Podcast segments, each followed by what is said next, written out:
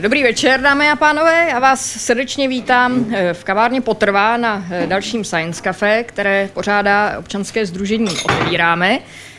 Naším dnešním tématem je matematika a to, jakým způsobem se matematické znalosti dají využít v praxi. A dříve, než já vám představím našeho hosta, kterého už tady vidíte, tak vám řeknu ještě několik slov o Science Café, abyste věděli, na jakou akci jste to vlastně přišli. Nejdřív se ale ještě zeptám vás, kdo je tady dnes poprvé? Můžete zvednout ruku?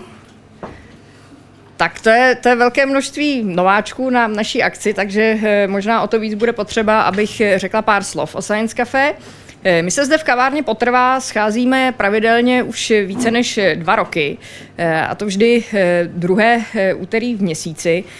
A vždy tady máme 1, 2 či 3 zajímavé hosty, kteří hovoří o vědě. Hovoří o různých vědních oborech, hovoří o svém výzkumu, o svých aktivitách, o tom, co nového při své práci zjistili, nebo hovoří také o své práci. A smyslem všech těch našich setkávání je, abychom se my, laické publikum, dozvěděli zajímavosti z práce vědců, abychom nějakým způsobem překonali určité bariéry, které třeba mohou mezi vědci a veřejností nastávat, protože těžko se asi dostaneme na nějaké odborné konference, nebo nevždy můžeme třeba prostřednictvím médií se dozvědět přesně to, co bychom chtěli. Tady na Science Café máte možnost se našich hostů ptát na cokoliv, co souvisí s jejich prací a s jejich výzkumem. Je to velmi neformální setkávání, vidíme, že tady si můžete dát kávu, nebo skvělé toasty tady v kavárně Potrvá, nebo pivo a zkrátka v klidu a v neformální atmosféře se zeptat. Jak občas říkáme, tak třeba i na to, na co jste se báli zeptat ve škole z nějakého předmětu, tak tady klidně můžete pokládat i banální otázky. Ten koncept Science Café probíhá v mnoha zemích na světě, ve Spojených státech, v západní Evropě a leckde jinde. Takže to není jenom naše česká specialita, ale takovéto neformální diskuze se odehrávají skutečně po celém světě. Jak už jsem říkala, my naše občanské sdružení Otevíráme, které usiluje o popularizaci vědy. Pořádáme Science Café v České republice více než 2 roky. A to nejen tady v Praze, ale postupně ve spolupráci s partnery rozšiřujeme Science Café i do dalších měst v České republice. Takže na různé večery Science Café můžete narazit třeba v Poděbradech, v Českých Budějovicích, v Ústí nad Labem, v Brně a připravujeme rozjezd Science Café i v dalších městech České republiky.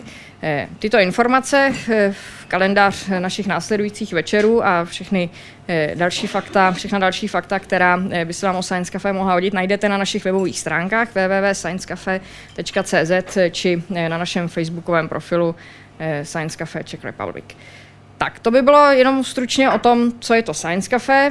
Teď blíže k tomu, jak večer bude probíhat. Náš host bude mít úvodní prezentaci a potom už přijde prostor pro vaše dotazy.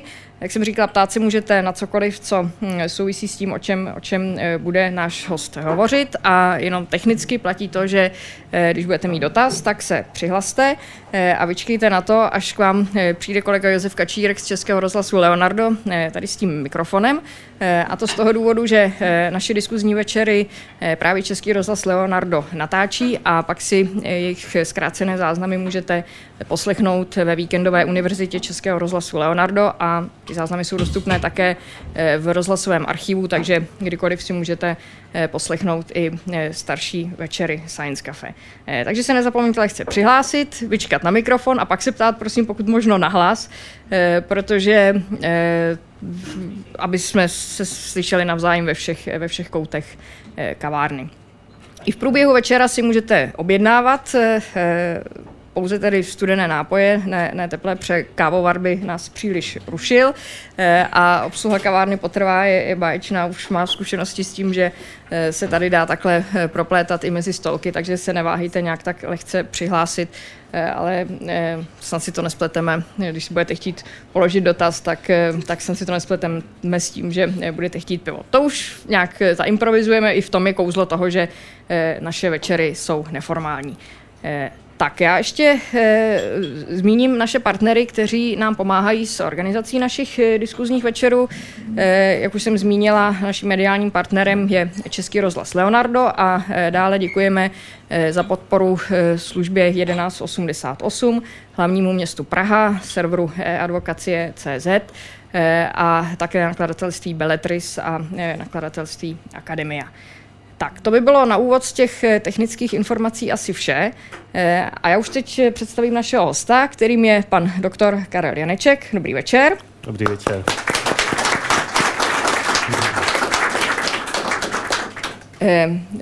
Jak asi víte, když jste přišli na tento večer, tak pan doktor Janeček je zakladatelem společnosti RSJ a zároveň je přednášejícím na Matematicko-fyzikální fakultě Univerzity Karlovy, takže bude hovořit nejen o svých aktivitách, ale i o tom, co vidíte tady na prezentaci. A já myslím, že teď už je ten pravý čas předat vám slovo a vám přeji hezký večer. Tak dobrý večer, dámy a pánové, kolegové, kolegyně a kolegové. Já děkuji za pozvání na Science Café, jsem velmi rád, že mohu vám něco říct. Ve své prezentaci bych možná neplánoval jsem jít až do takových vědeckých detailů nebo technických detailů a samozřejmě velmi rád, pokud bude zájem, tak zodpovím dotazy a můžeme se dostat i do nějakých detailů. Moje prezentace, která by měla trvat zhruba 30 až 40 minut, je spíše z takového obecnějšího pohledu. Pokud budete mít jakýkoliv dotaz, můžete se přihlásit a i během prezentace rád zodpovím. Takže v první fázi já bych řekl něco o činnosti firmy RSJ, pokusil bych se vám tu činnost přiblížit, jak to funguje, to je vlastně to téma dobře spočítaný risk, kde to počítání rizika je jedna z klíčových složek toho našeho obchodování. Pak bych něco řekl o vědě a výzkum. Všichni víme, že věda a výzkum, nebo myslím si, že všichni, co jsme tady přítomni, tak víme, že věda a výzkum je vlastně taková klíčová součást naší společnosti obecně, nejen České republiky, ale obecně lidí a že pokud ta bude dobře prosperovat, máme nějakou šanci, pokud se nebude dařit, tak na tom budeme špatně a já se to snažím proklamovat nejenom slovy, jako například naše politická reprezentace před volbami, ale i činy, takže jeden z těch činů, který jsem udělal, jsem založil před rokem Nadační fond pro podporu vědy a výzkumu, který dává granty mladým vědcům a o tom krátce něco řeknu. No a ve třetí části své prezentace bych řekl něco, co je klíčové pro naši společnost, konkrétně pro Českou republiku a vy možná tušíte, o čem to bude. Tak o společnosti RSJ, oficiálně se jmenujeme RSJ AS, akciová společnost, nazýváme se RSJ Algorithmic Trading, zdůrazňujeme vlastně tu naší klíčovou činnost, což je algoritmické obchodování. Společnost jsem zakládal v roce 1995, nicméně tehdy vlastně nedělalo se nic podstatného, motivace bylo obchodování s akciemi, asi nemá moc smysl zacházet do detailů. To, co děláme dneska, to, co je klíčové a úspěšné, tak to jsme začali dělat někdy v roce 2002 až 2003. RSJ, Algorithmic Trading, je ryze česká společnost, sídlo máme tady v Praze. Původně sídlo bylo v Plzni, ale dnes je to teda tak, že kromě, my máme asi 6 nebo 7 zaměstnanců v Plzni, ještě účetnictví a back office, ale jinak zbývající 42 zaměstnanců je v Praze, vedle americké ambasády na ulici Tržiště 13. Jsme ryze česká společnost znamená, že akcionáři firmy jsou Češiné, vlastně tam jeden Rus. Takže to vlastně už úplně neplatí, teď si uvědomuji. Jeden z našich klíčových matematiků je Rus a ten teda získal malý podíl na společnosti, ale nicméně je pravda, že to je Rus, který žije v České republice, a takže v podstatě už je to taky Čech. Takže v tomto smyslu máme 10 akcionářů, přičemž já jsem teda největším akcionářem firmy a je tam několik drobných akcionářů, klíčových zaměstnanců. Roční obrat, vidíte, 10 na 15, to nemusím vám vysvětlovat, co to je, většině lidí to musí vysvětlit, jaké je to číslo. Ten roční obrat tohoto objemu je dán dvěmi faktory. Ten jeden faktor je, že je to takzvaná nominální hodnota. Ano, ale to není až tak klíčový faktor. Pokud byste si chtěli ten objem převést na objem třeba, kolik by to bylo obchodování akcí v korunách, tak když to vydělíte s tem, tak jste konzervativní. Ve správném čísle vidět to řádově 40. Takže když uberete, když z těch 15 uděláte 13, tak si můžete představit, jako kdyby to byl objem akcí, obchodovaných akcí, které děláme. Ty dva řády, necelý dva řády navíc jsou daný tím, že je to nominální hodnota tzv. Futures kontraktů a ta je může být ekonomicky trochu zavádějící. I pokud teda odečteme 2 nuly, tak pořád je to obrovský objem, který je právě dán naším stylem obchodování. Je dán tím, že my děláme takzvaného tvůrce trhu, to znamená, že během třeba 1 sekundy učiníme i desítky obchodů na stranu nákupu i prodeje nejrůznějších komodit. No a to je vlastně, já jsem to teda předběhl, jak je takový obrat možný. Ten styl obchodování je High Frequency Algorithmic Trading, to znamená algoritmické obchodování, obchodují počítače podle předem naprogramovaných algoritmů a High Frequency znamená, že těch obchodů je hodně. Dovolte mi něco říct o těch finančních trzích, trošku filozofie zatím. Tak pro nás finanční trh je velká a složitá matematická hra.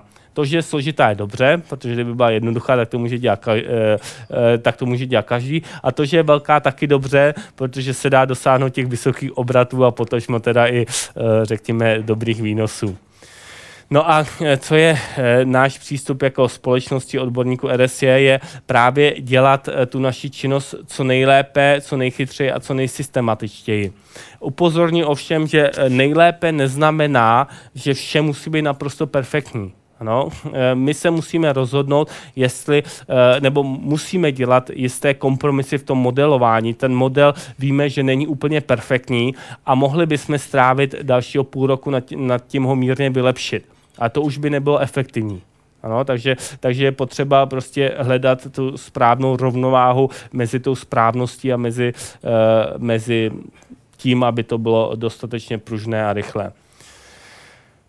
No a tím, že se nám to daří, tak to dokládají teda poslední vlastně roky, už je to hodně let naší činnosti a tím jsou teda ty opakované výhry a úspěch na poli světové konkurence. Všimněte si, že já to beru jako výhry. Ano, výhry teda v matematické hře. Tady pro vaši informaci, tak to vypadá v Praze. V Praze my neobchodujeme. V Praze je pouze monitorovací systém. Ano, to je systém, který monitoruje to obchodování, které probíhá ve světě. Já vám za chvilku ukážu, kde. A takhle vypadá teda naše kancelář v Praze. Je tam docela dost, dneska jsem to počítal, asi myslím, že 50 monitorů, které teda naši zaměstnanci sledují. Tak, dovolte mi něco říct o obchodování RSJ a já to říkám kvůli tomu, že spousta a pochopitelných důvodů většina lidí tomu nerozumí a může mít třeba zavádějící představy, o čem to vlastně je. Tak to naše obchodování je obchodování na burzách. My děláme tvůrce trhu na burzách, světových burzách. To je plně transparentní obchodování a tady to říkám tak trochu sugestivně, ale říkám to proto, že hodně lidí zná finanční krizi a usoudí, že důvodem finanční krize bylo derivátové obchodování, což není tak úplně pravda, ale to částečně, řekněme, něco pravdy na tom je a že vlastně my to, co děláme, že obchodujeme na derivátových burzách, takže to je špatně. No, takže to upozorňuji, že tak to rozhodně není. To, co třeba byl trochu problém derivátových obchodů, jsou takzvané netransparentní OTC over the counter obchody. To, co my děláme a podporujeme, je právě burzovní obchodování, obchodování a současná snaha regulací je přesunout právě co nejvíc obchodování z těch netransparentních trhů právě na ty burzy, které teda mají v tomto smyslu pouze klady. Dá se říct, že to burzovní obchodování má oproti netransparentnímu OTC over-the-counter obchodování všechny klady, je to levnější pro klienty, je to průhledný a tak dále, jak jsem před chvilkou řekl, je to mnohem méně nákladný, nesrovnatelně méně nákladný pro klienty, pro ty, kteří ty burzy potřebují a chtějí si zajistit svá rizika, tak to je prostě zlomek nákladu, oproti, když by stejné zajištění chtěli udělat přes banky, tak to je prostě 10krát dražší nebo i víckrát, nebo i klidně 50krát dražší. Ale je tam jedna jediná nevýhoda a ta nevýhoda je, no zároveň možná výhoda, že ty burzy mají přesně dané kontrakty, přesně zadefinované věci a není to teda tak pružné. Ano, takže lze si představit, že nějaká společnost potřebuje speciální zajištění, které na těch derivátových burzách nemá a nemá ho kvůli tomu, že to ojedinělý a nevyplatí se ty burze vypisovat kontrakty speciálně pro jednu firmu. Takže pokud potřebuje speciální zajištění, tak je nucena ta společnost jít třeba za těma bankama. Takže to je jedna nevýhoda.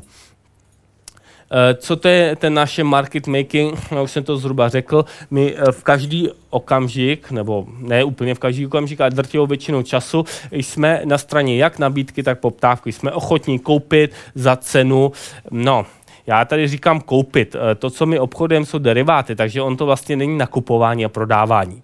Já to obvykle takhle nerozebírám do detailu, abyste vzdělaní lidé. Takže to, co my vlastně děláme, nejlepší srovnání toho, co my obchodem, je uzavírání sázek. Jsou to kontrakty. Takže my říkáme, že jsme ochotni vstoupit do kontraktu za daný kurz. Ano, takže když se řekne koupit za cenu, tak to je zavádějící, protože tady není, když řeknu cenu 98, tak to není, že zaplatíme 98 korun. To 98 je... jsou 2%, úrok 2%. Počítá se to, pak můžu vám uvést příklad, když je třeba takzvaná cena 98, tak to znamená úrok 100 minus 98, což jsou 2% a je to vlastně kurz. Takže dnešní kurz na budoucí tříměsíční úrok je 2%. Ano? Takže my, když obchodujeme ty futures kontrakty, tak my uzavíráme sázky v kurzu 2%. A ten kurz je stanoven trhem, takže když si představíte Betfair, tak je to hodně podobné. V tomto smyslu je tam jistá analogie. Akorát, že teda ten kurz na těch finančních trzích, na těch derivátových burzách má smysl pro ty firmy, aby si zajistili například svá úroková rizika. Takže market making znamená, že, a teď používá se ten termín koupit, i když je to zavádějící, že řekneme, že jsme... Ano, prosím?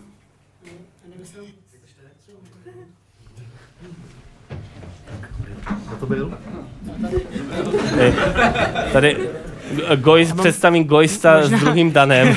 Ne, ještě ne. Já mám možná triviální otázku, ale komu, když tvrdíš, že prodáváš někomu nebo kupuješ, tak kdo je ten tvůj zákazník na té druhé straně? To je někdo, to je ta firma, nebo někdo, kdo investuje a chce mít zaručený, nebo nějaký, tady v tom se trošku ztrácím, jestli byste nemohl. No tak možná to zkusím rozvést, co to je to burzovní obchodování a pak se vrátím k tomu market makingu teda. Tak to je ta burza, si představte ta burza, že to je prostě centrální počítač, jo? To není už dneska burza, kde se obchoduje rukama, je to centrální počítač a na ten počítač jsou napojeny tisíce různých subjektů z celého světa. Takže v každý okamžik, každý z těch subjektů může říct, já jsem ochoten koupit za tuto cenu, prodat za tuto cenu.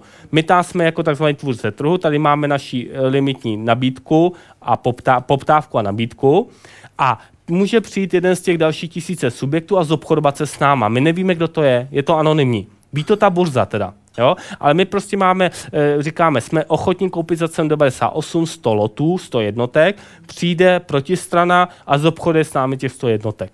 A ten obchod je pro nás buď výhodný, nebo není výhodný, to už je pak otázka toho modelování. Takže ta protistrana je pro nás anonymní, my nevíme a je nám to celkem jedno, kdo s náma obchoduje. A kdo to je? To může být například banka, která si zajišťuje svoje rizika, anebo to může být velká firma, která používá ty kontrakty pro účely zajištění. No, zodpověděl jsem to, nebo ještě... Ještě ne úplně. Já jsem spíš chtěl, to chápu, to znamená, že vy jakoby koupíte od někoho nějaký potenciální výdělek na něčem třeba, jestli to chápu správně. To už je potom, co to je teda to obchod, nebo co to je ten daný kontrakt, já bych to spíš přeložil tak, že zjednodušeně řečeno uzavřeme s někým sázku, ano? Takže třeba ta cena, takzvaná cena 98, jak jsem říkal, jsou 2%, když se bavíme o futures na úrokové míry, tak my na straně buy, když jakoby my kupujeme, tak to znamená, že my vyděláme, pokud ten úrok klesne. Z 98, když se to dostane na 98,1, tak nový úrok je 1,9%. Jo? Takže my s tím, kdo s náma z obchodu uzavřeme sázku. My jsme koupili za 98 a vypořádání té sázky v okamžik ukončení, takzvané expirace, je prostě daný nějaký datum, kdy ten kontrakt expiruje, kdy se to ukončuje, tak v ten okamžik se na burza koukne, kolik je ta cena nebo kolik je ten kurz v okamžiku expirace. Pokud je 98,1, tak my jsme vydělali, a ten dotyčný, kdo to prodal, tak nám musí zaplatit těch 0,1, což je 10 bazických bodů, krát 25 euro. Jeden bazický bod je 25 euro, ale to už je specifikace toho kontraktu, tak na tom jednom lotu jsme vydělali 250 euro. Samozřejmě, když se to stane naopak a ten úrok stoupne a cena, takzvaná cena 97,9, neboli úrok je 2,1%, tak my těch 250 euro musíme zaplatit. Takhle je to definováno, ty futures kontrakty. Ono je to ještě lepší, v tom smyslu, že ono se nečeká až do expirace. Například to, co my obchodujeme, pak můžu klidně dodat, to, co my obchodujeme, jsou třeba úroky, které budou za 5 let. Ano, takže dneska by si na tom trhu můžete uzavřít sázku o tom, jaký bude 3měsíční úrok za 5 let.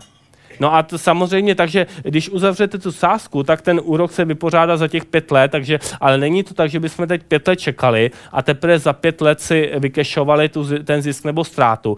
Ta burza funguje tak, že tam je takzvaný mark to market, neboli denní vypořádání. To znamená, že každý den, jak se mění ty kurzy, tak každý den se vám připisuje na účet zisk nebo ztráta z té změny. Z té měny. Proto jsou to futures. Takže to funguje poměrně efektivně.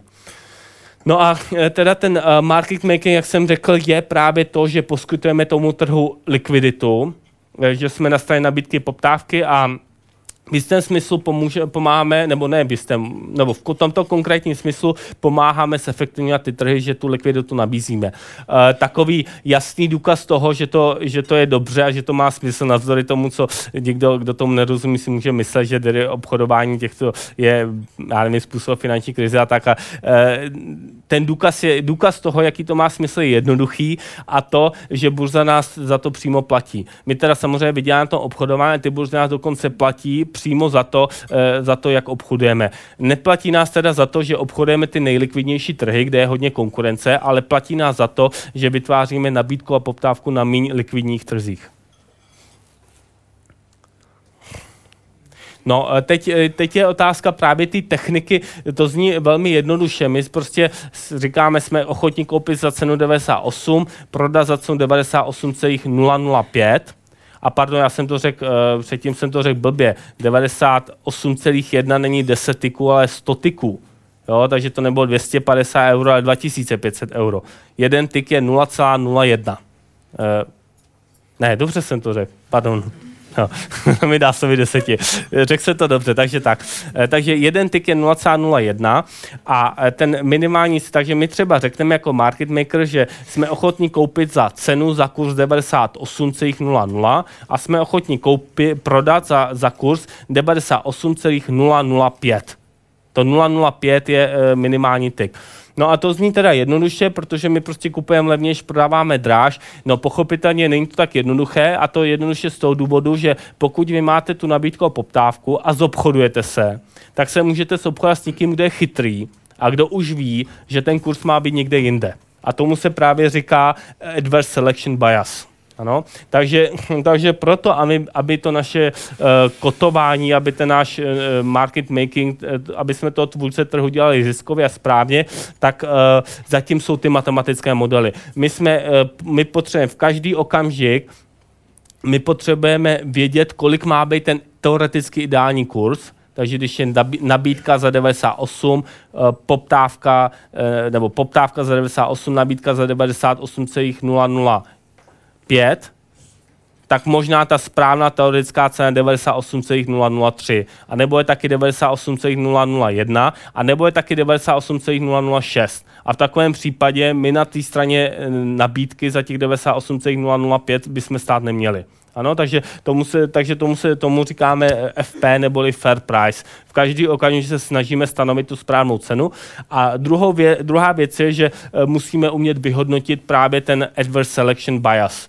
Ten efekt toho, že pokud se zobchodujeme, tak s nějakou pravděpodobností se obchodujeme s někým chytrým, kdo ví víc než my. Je chytřejší a tím pádem proděláme. No, taková jedna z těch technik toho obchodování, taková nejjednodušší technika, a těch technik máme spoustu, ty algoritmy mají ohromné množství ukazatelů v sobě, ale jedna z těch nejjednodušších, nejlépe, neřekl bych nejjednodušších, ale nejlépe pochopitelných technik, aniž bychom museli vysvětlit spoustu složitostí, tak je například takzvané korelační obchodování. My máme tedy například úroky, tříměsíční úrok, který experiment, neboli tříměsíční úrok černový letošní, obchoduje se zářijový, prosincový letos, obchoduje se tříměsíční úrok na euro nebo na americký dolar. V březnu příštího roku, červnu, září, prosinci příštího roku, březen, červen, září, prosinec roku 2013 a tak dále, až 5 let dopředu. Tak to všechno obchodujeme. No a když se ten úrok změní, tříměsíční úrok, který bude za 3 roky, no tak pochopitelně je tam korelace s tím, jaký bude tříměsíční úrok za 5 let, ta myslná korelace. Takže tím, jak se ty ceny hýbou, nebo ceny, jak se ty kurzy hýbou, tak my to nějakým způsobem vyhodnocujeme, a to je například to korelační obchodování. Takže to jsou modely, které vyhodnocují tu korelaci, jak hodně jsou stažné. To korelační obchodování lze i rozšířit dál. My máme počítače v Londýně a v Chicagu. V Chicagu se obchodují kontrakty na úroky amerického dolaru, v Londýně na úroky eura. No a pokud úroky amerického dolaru se změní, tak je tam korelace s úroky eura a ty počítače jsou přímo spojeny. Takže zase modely vyhodnocují, jaká je ta soustažnost a ty logické důsledky. Tak to by bylo korelační obchodování. Potom vlastně k té technice obchodování, takzvaná latence, zpoždění, je pro nás důležitá věc. Neřekl bych přímo na prvním místě, řekl bych, že pro nás ta nejdůležitější věc je chytrost těch modelů, ale velmi důležitá je takhle rychlost našich algoritmů, rychlost našich počítačů, rychlost toho softwaru, takzvaná latence, a pro vaši informaci, pro nás relevantní rychlost už jsou milisekundy. Takže milisekundy je něco, co řešíme. Neřešíme stovky mikrosekund, ale řešíme milisekundy. Na rozdíl třeba od akciových trhů, obchodníci, kteří obchodují akcie, tak tam to funguje trošku jinak. Tyto derivátové burzy jsou významné v Londýně, v Chicagu, ve Frankfurtu, ještě třeba v Asii, a každá burza principu platí, ne úplně přesně, ale v principu platí, že daný kontrakt, například úroky na euro, se obchoduje pouze v Londýně. V Chicagu se obchodují pouze úroky na americký dolar. To znamená, ty burzy si v tomto smyslu nekonkurují, takže tam není to, že bychom nějaký hledali triviální arbitráže, že můžu na jedné burze levně koupit a na druhé dráž prodat okamžitým ziskem. To neexistuje na těch derivátových burzách. Naproti tomu to existuje na akciových burzách, kdy v Americe jsou desítky malých burz, v Evropě taky, a spousta těch burz obchodují stejné akcie. Takže potom ty hráči, kteří obchodují akciové burzy, tak se snaží dělat často takové, řekněme, opravdu primitivní arbitráže, že vidí cenu tady a tady je větší, takže koupím, prodám a udělám okamžitý zisk. Tak ti, co obchodují akciové burzy, tak tam jsou relevantní desítky mikrosekund. Takže tam je to až o dva řády dál. Ale to je taková, jakoby, řekl bych, až nezajímavá hra, jde opravdu jenom o rychlost. Ten první má ten zisk a ty ostatní nemají nic. Tak tohle je zase to naše centrum monitorovací tady v Praze. Jsme vedle americké ambasády, když se zasne. Takže transparentnost pořád platí. No a teď teda už jsme nakousli, jak vypadá vlastně to obchodování, tak máme Niselife, to je derivátová burza v Londýně, kde se obchodují například futures na úroky eura, na úroky anglické libry a ještě další kontrakty. Pro nás druhá nejvýznamnější, ale celkově světově největší burza je CME Group, Chicago Mercantile Exchange, která dneska zahrnuje původní CME, převzali CBOT, Chicago Board of Trade. To jsou mimochodem dvě burzy, které vznikly někdy tuším v 18. století. CME, CBOT, Chicago, odjakživa velký rivalové a tak dále. A vlastně před 2 nebo 3 roky tak CME acquired nebo získala CBOT, takže pro CBOT teda to byla vlastně velká prohra a dodnes ty lidi ze CBOTu bych řekl, že mají trošku z toho problém, takže například pořád se snaží oddělovat, jako i když jsou už součást CME, tak pořád se snaží mít svoji vlastní značku zvlášť. Takže tam obchodem, tam jsme také velmi významný obchodní, na té londýnské burze jsme dneska největší obchodní na světě, v Chicagu jsme druzí nebo třetí největší na světě, tam oni nemají přesné statistiky. Další významná burza pro nás je Eurex, to je ve Frankfurtu. Tam se obchodují například futures na obligace. No, tyto počítače, takže my v podstatě, my to máme tak, že v Londýně máme 12 nebo 13 serverů přímo v budově burzy, přímo v tom areálu, aby se právě minimalizovala zpoždění latence. V Chicagu máme taky 12 serverů, ve Frankfurtu jich je o něco míň. No a ty počítače mezi sebou tedy komunikují přes síť, přes privátní síť. A tady v Praze je teda to naše monitorovací centrum. Tento slide je starší, takže vidíte, že má, že to je špatné logo. Logo se změnilo. Ale jinak se situace nezměnila. Plánujeme se rozšířit ještě do Asie, to je na další, takže tady ještě něco přibude a zatím tam nejsme. Tak a já už jsem teda nakous. Pokud tady nejsou dotazy ke stůl našeho obchodování, tak já bych trošku ještě řekl něco, k čemu to, co jsem trochu nakous, a to je právě finanční krize a regulace, ale je tam dotaz, jsem viděl. Já bych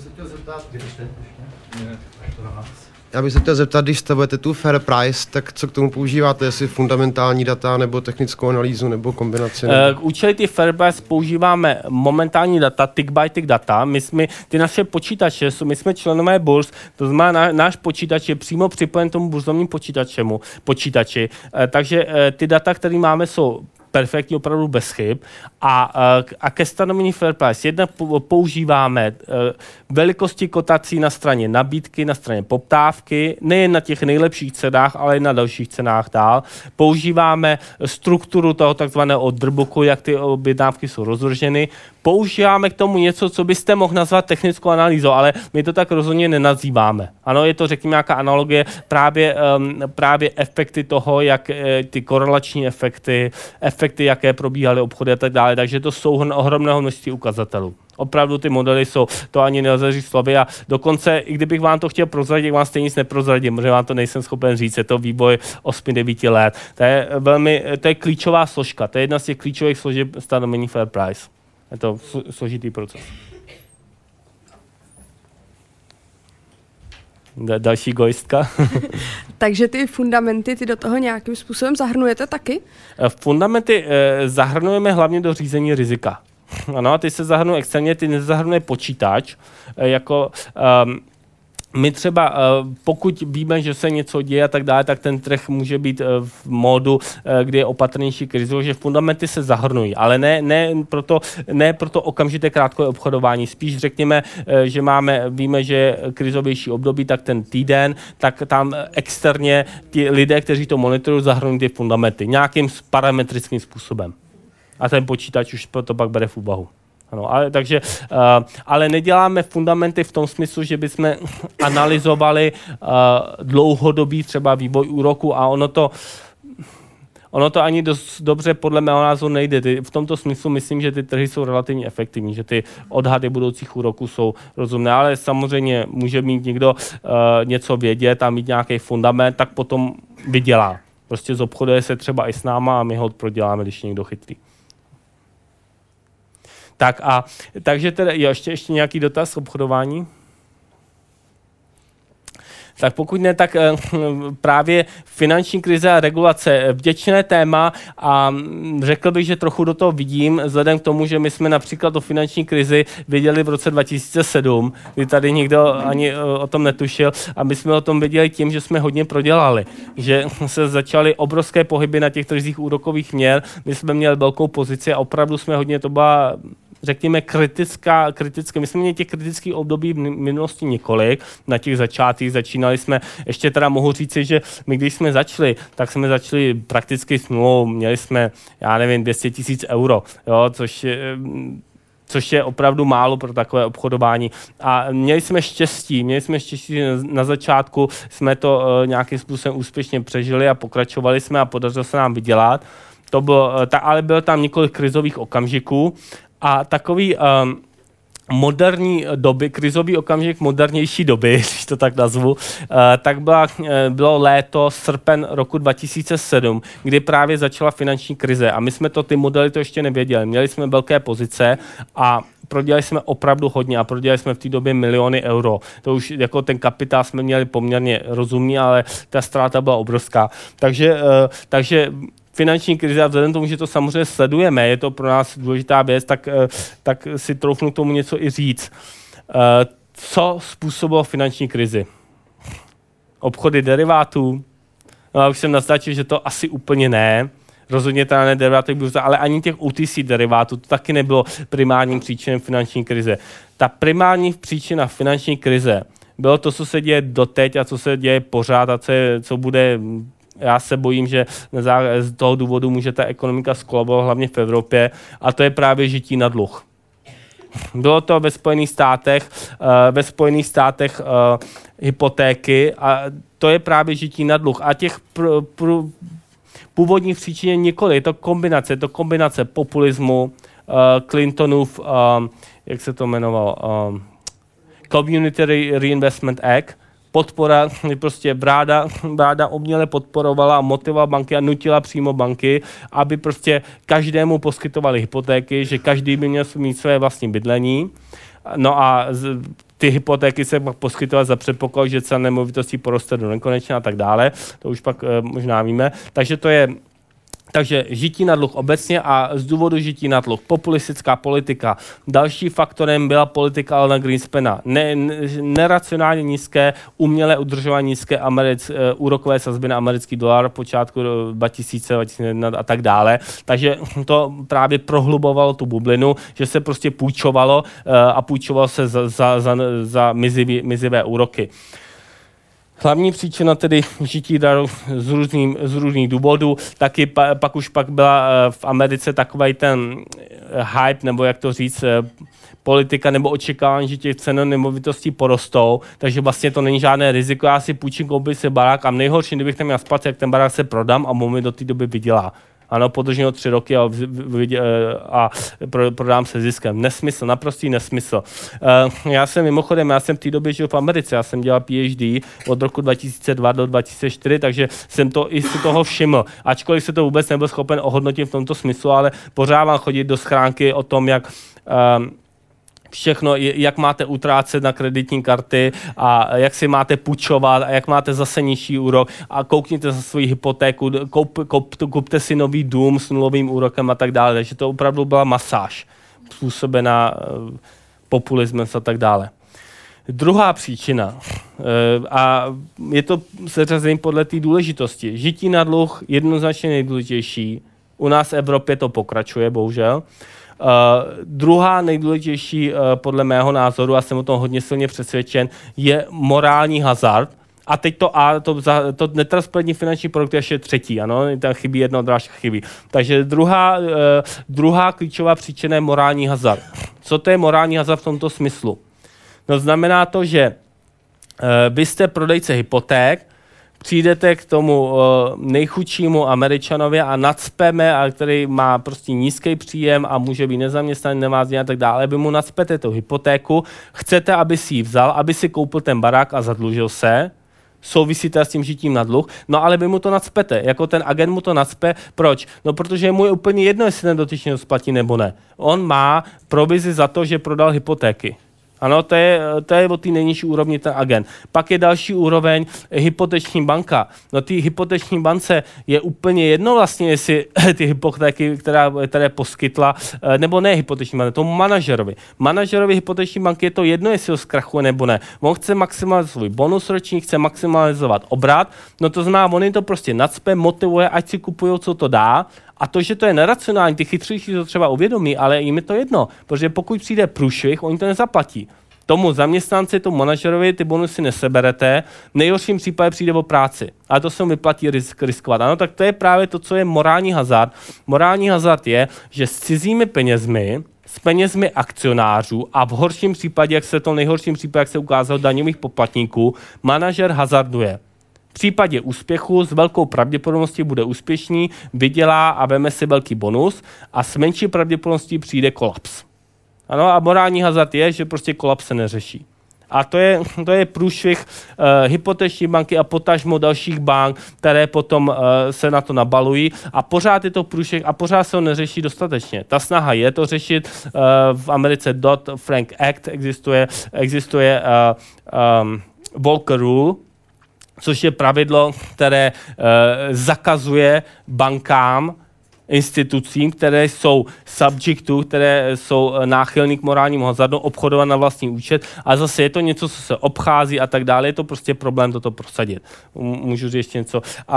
Takže druhá klíčová příčina morální hazard. No a třetí, řekněme, další z třetích faktorů, ale zase porovnání žití na dluh,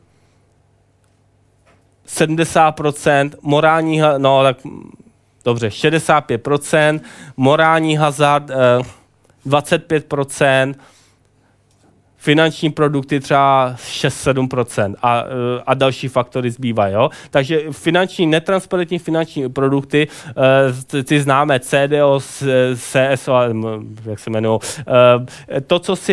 to souvisí právě s tím morálním hazardem, kdy ta hypoteční banka prostě vzala všechny tyhle hypotéky, vzala ty junk hypotéky, který byl skoro jasný, že to lidi nezaplatí, a zabalí to do jednoho produktu, respektive ne, zabalí to investiční banka. Jo, tam Límani prostě zabali ty produkty, nakoupili se do svých knih a ještě v horším případě to prodávali dalším. No že ta bublina toho neracionálního obchodování se tak mohla nafouknout, tomu právě ty netransparentní finanční produkty promohly, ty deriváty netransparentní. Protože oni už zaprvé, ty manažeři ani pak pořádně nevěděli, co to obchodujou. Byli tam někteří chytří jako goldmeni, kteří se na tom přiživovali, ale to špatný si nenechali, to špatné naspali těm hlupákům, že, když to takhle řeknu, což v horším případě by byly penzijní fondy, naštěstí to nemohli kupovat. Takže prostě tím nejhloupějším zůstal ten junk a ten byl schovaný právě v těch netransparentních finančních produktech. Nebýt derivátů, tak je pravda, že by bylo těžší ten morální hazard a tohle to schovává. Bylo by to těžší, to znamená, ta bublina by pravděpodobně nenarostla tolik. Takže byl to určitě negativní dopad. Opakuji, zdůrazňuji, byly to netransparentní finanční produkty, které si mezi sebou prodávaly banky a tak dále, nebo banky prodávaly dalším hedge fondům a dalším uživatelům. V žádném případě to ani omylem nebylo něco, co by se obchodovalo na derivátových burzách. No a teď, jak to řešit? Co je problém? No samozřejmě je potřeba regulovat, souhlasím, je potřeba nutnost regulovat finanční trhy, ale je nutnost regulovat ty příčiny. Je nutnost regulovat morální hazard. To znamená, já vlastně mám ještě na to další odrážku, ale je třeba nesmysl regulovat private equity a to je právě ten populismus, zvlášť v naší Evropě. Jako pokud někdo se svýma penězma jde na finanční trh a riskuje a prodělá svoje prachy, no tak koho to zajímá? Jako je blbej, prodělá své peníze, smůla anebo vydělá, ale to nemá vůbec smysl regulovat, to je přeci úplně jedno, to nemá na nikoho žádný dopad. Ten dopad je ta katastrofa, když je tam morální hazard a když jde ta velká investiční instituce, třeba banka, hazarduje, à la Límani, a teď přijde kolaps, manažeři teda mají morální hazard, mají svoje bonusy a teď za 10 let přijde kolaps, no manažeři dejme tomu přijde o práci a kdo to zaplatí, že jo? Kdyby to zaplatí akcionáři a zaplatí daňový poplatník, a to je ten průšvih. A to je samozřejmě třeba regulovat a té bance je nutno zakázat ten morální hazard, je nutno zakázat ty obchody, ale nemá smysl zakazovat, pokud někdo riskuje své peníze. To je prostě jeho problém. Nesmí to být tak, že pokud prodělám, tak za mě zaplatí nikdo jiný. Vždycky tam musí ta osobní zodpovědnost. Já už jsem zmínil Dodd-Frank Act, tak to je právě nová pravidla v Americe, která mají smysl, jsou racionální. Je to v první řadě snaha o přesun od OTC, od netransparentních trhů právě k burzám. Jsou pravidla, že ty produkty, i když jsou OTC, tak je třeba, aby se clearovaly na burzách. Samozřejmě je zatím spousta lobismu, banky, velké finanční instituce se to snaží maximálně okleštit a tak dále. Není to tak důsledný, jak by mělo být. Už se zmínil velkou důl omezit obchodování na vlastní účet. Opět, bohužel ty banky to obcházejí, jsou schopni obejít. Ty regulace nejsou dostatečné, i když tyto regulace jsou racionálně správné. Naproti tomu, existují regulace, které jsou naprosto neracionální a populistické, a zvlášť u nás v Evropě. Jeden z těch se zmínil ten snaha regulovat to, co si kdo investuje svoje peníze, to je nesmysl. Například regulace hedge fondu nemá vůbec žádnou logiku, pokud to, že ten hedge fond prodělá, nemá dopad na nikoho jiného. Ale jinak to nemá logiku. Je snaha. Slyšeli jste všichni o flash crashích, například už tady, to by bylo trošku na díla, bych to přetáhl asi víc, než bych chtěl, pak může se o tom ještě pobavit, problematika flash crashe a těchto těch věcí. A co s tím souvisí tato odrážka?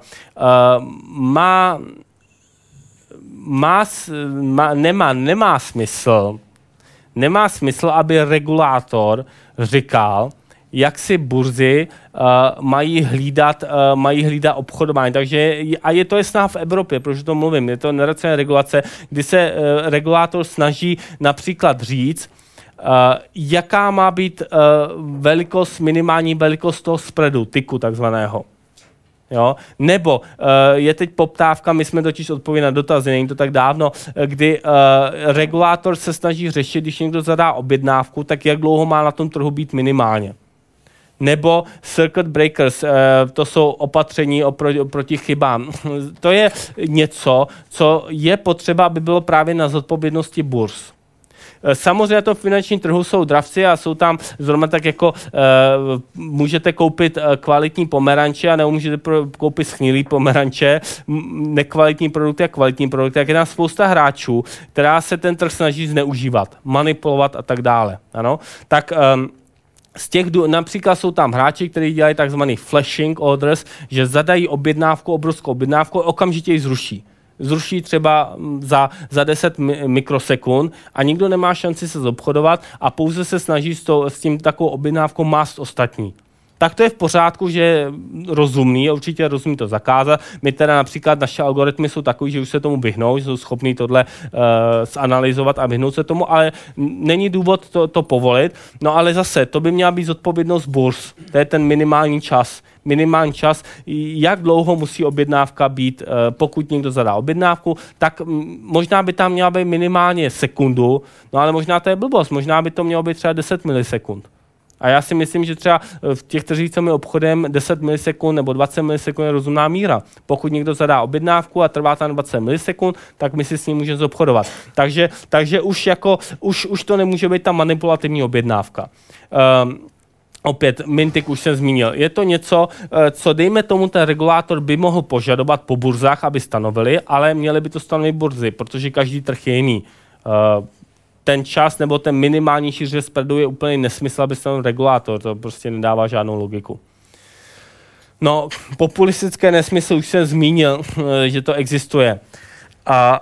A objevuje se, možná se všimli, anti-high frequency trading. To je jako, že to high frequency trading je špatně. No, já k tomu mám nejlepší analogie, když já nevím, někdy v 18. století nebo někdy, když přišel stroj a dělníci nebo bagr, nebo já nevím, co to tehdy mohli mít, a oni to přišli a rozbili ten stroj, protože to bylo špatně, protože jim to bralo práci.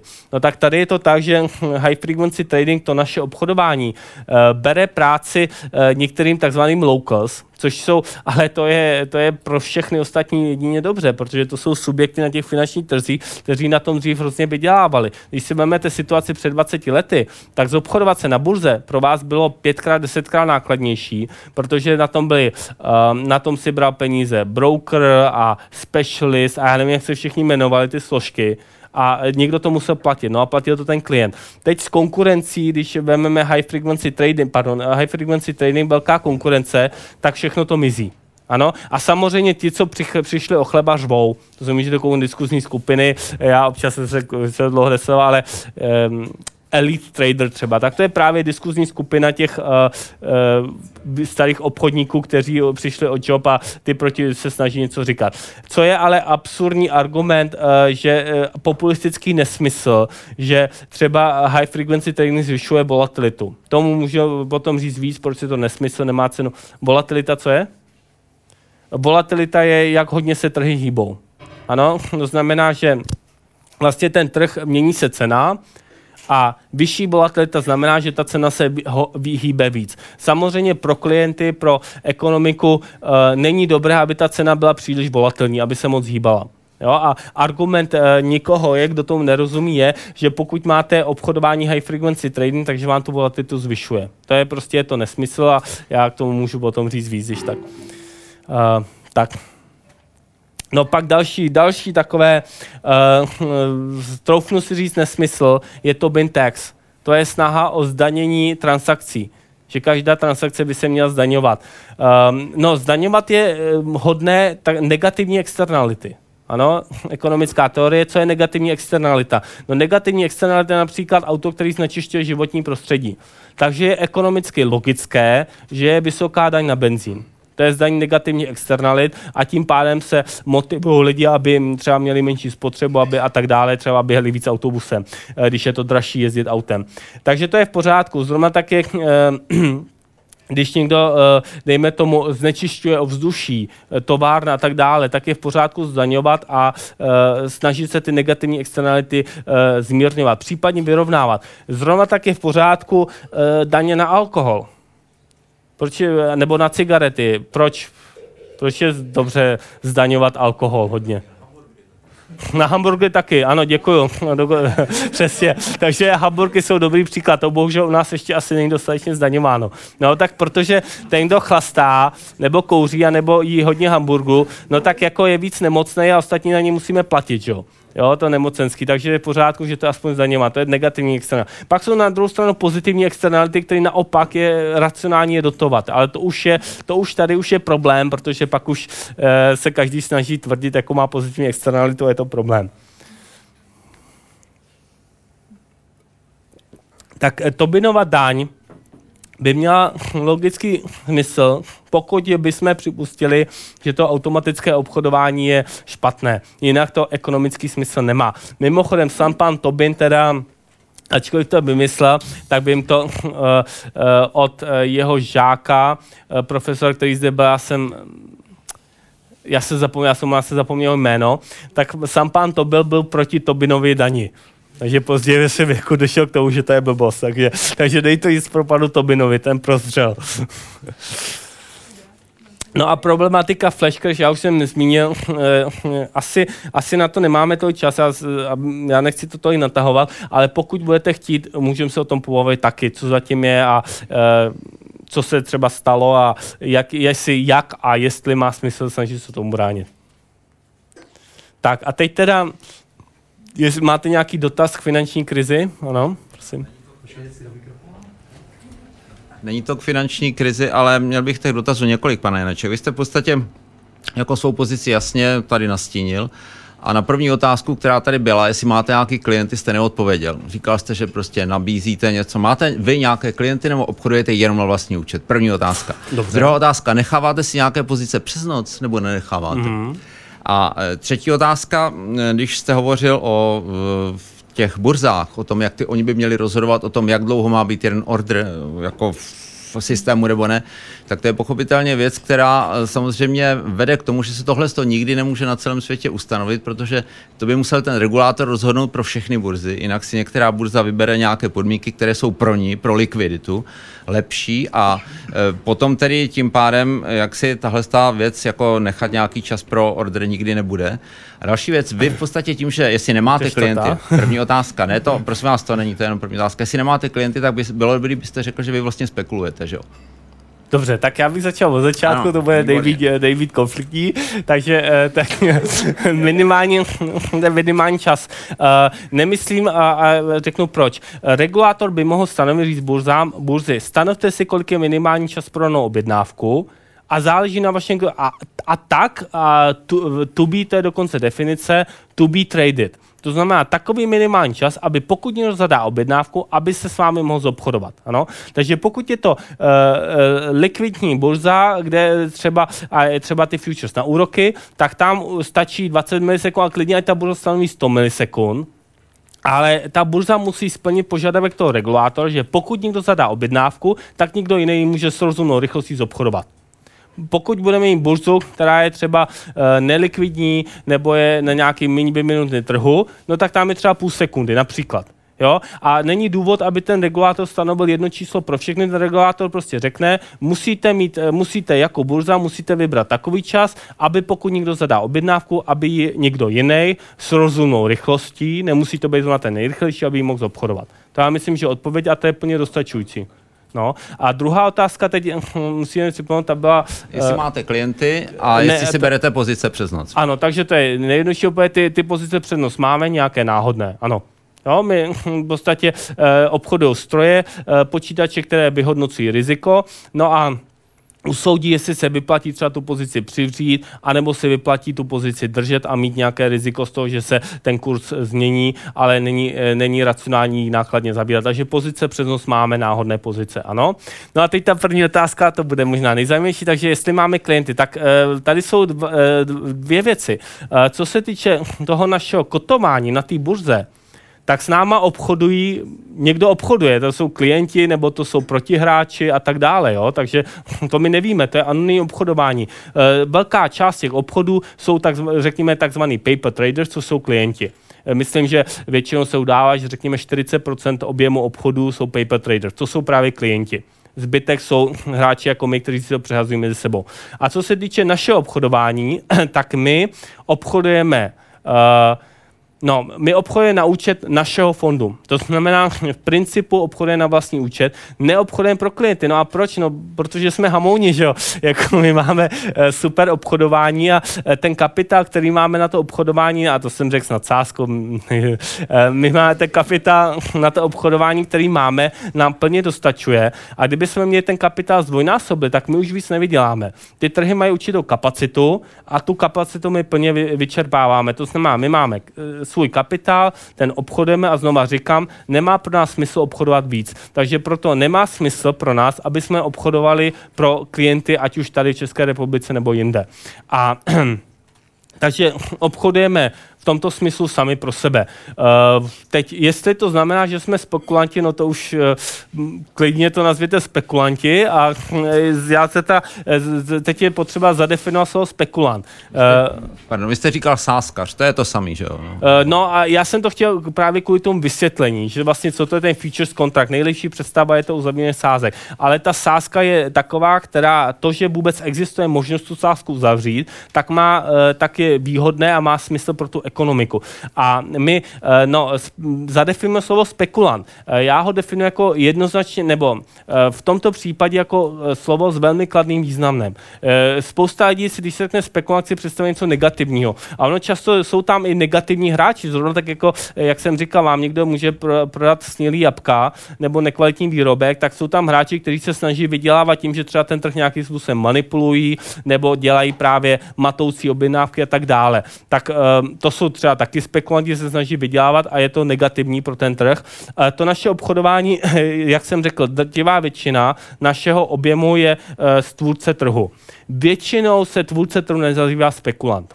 Jo, to už jako definice toho, že je někdo market maker, tvůrce trhu, tak jako by to není spekulant, ale klidně to můžeme tu definici rozšířit, mně to je jedno.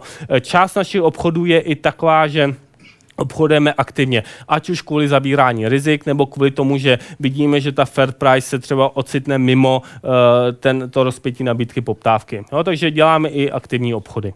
Jo. Takže klidně s váma budu souhlasit, že jsme spekulanti, ale pouze v tom nejlepším slova smyslu. Děkuju. Ještě nějaký dotaz k obchodování? Tak Tak já bych měl dotaz hlavně k těm algoritmům, který vy používáte. Mě by docela zajímalo, jestli jsou to jenom čistě automatický algoritmy, nebo ty algoritmy jsou schopný se třeba učit a zdokonalovat sami sebe. Jako třeba poučit se z nějakých krizových situací a pro příště se jich třeba už vyvarovat.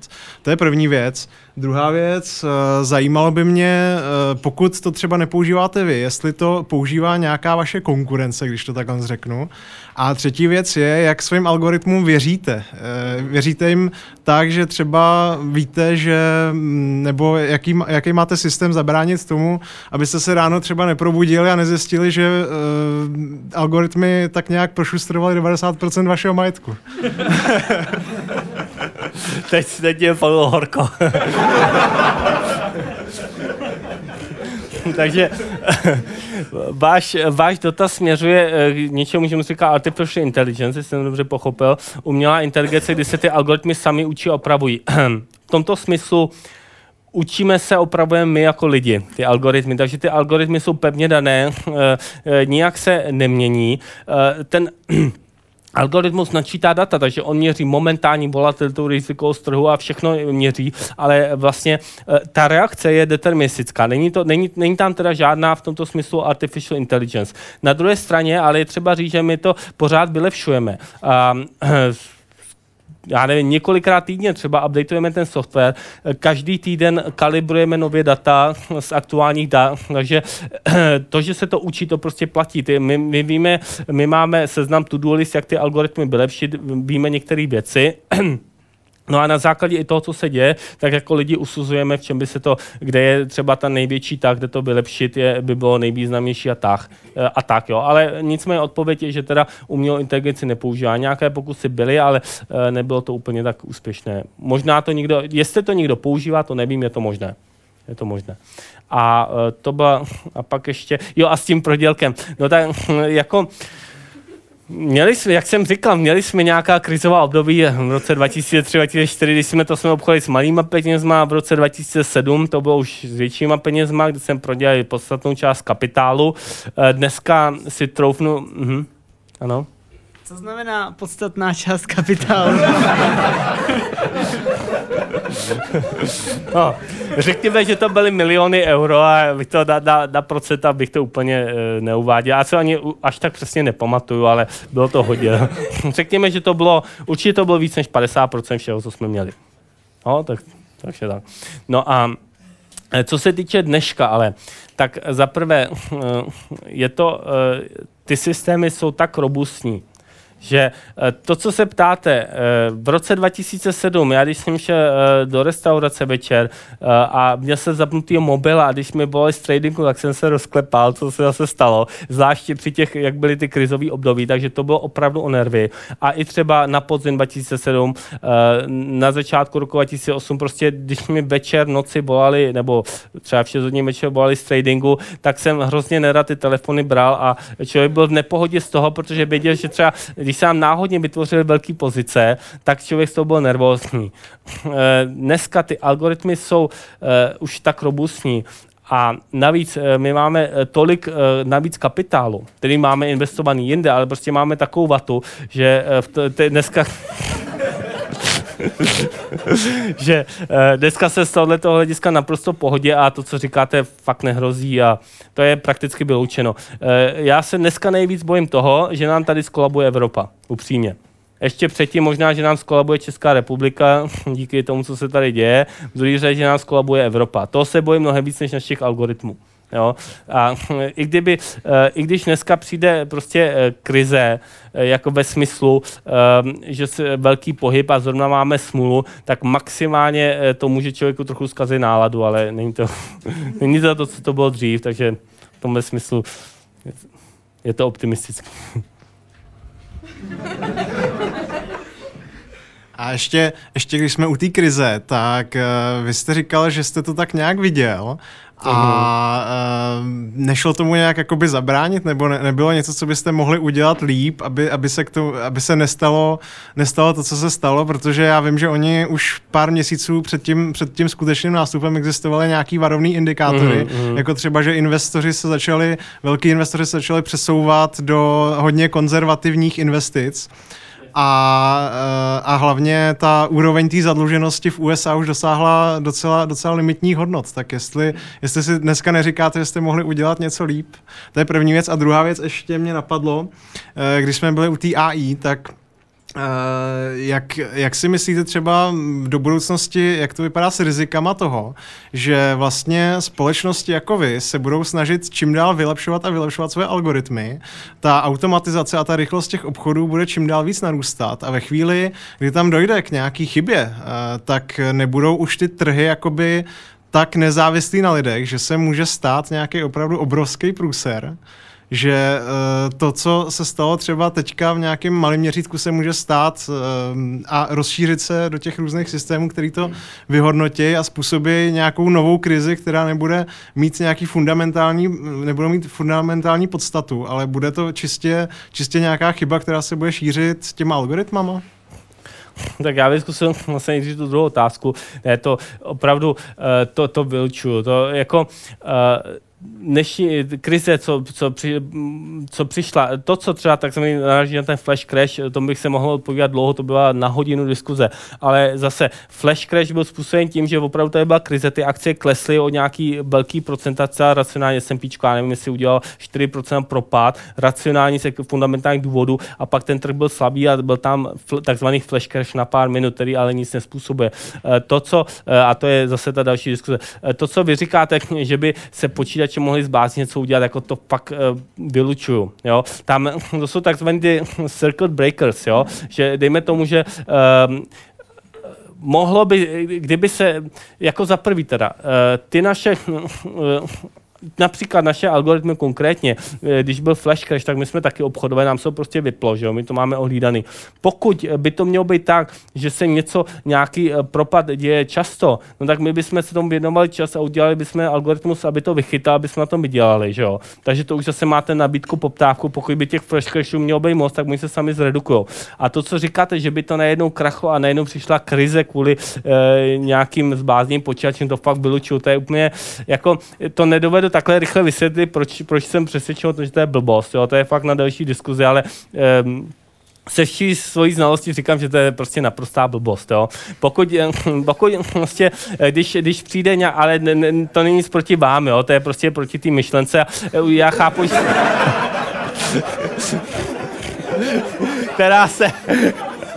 která se objevuje, když jsem se s ní setkal, jo? Ale bylo by to opravdu na další povídání. Za všema těma krizema existuje prostě fundament. Jo? Tak a teď to vlastně asi ty vaší první dotázky byla o čem... Ta první otázka byla, jestli ohledně té finanční krize, jestli jste nemohli předejít tomu neštěstí. No, tak my jsme to, určitě jsme nemohli předejít tomu celkovému neštěstí, protože to, že to v 2007 začali, jsme to my viděli, tak už bylo pozdě, že jo, to už se to rozdělo. Mohli jsme udělat mnohem líp.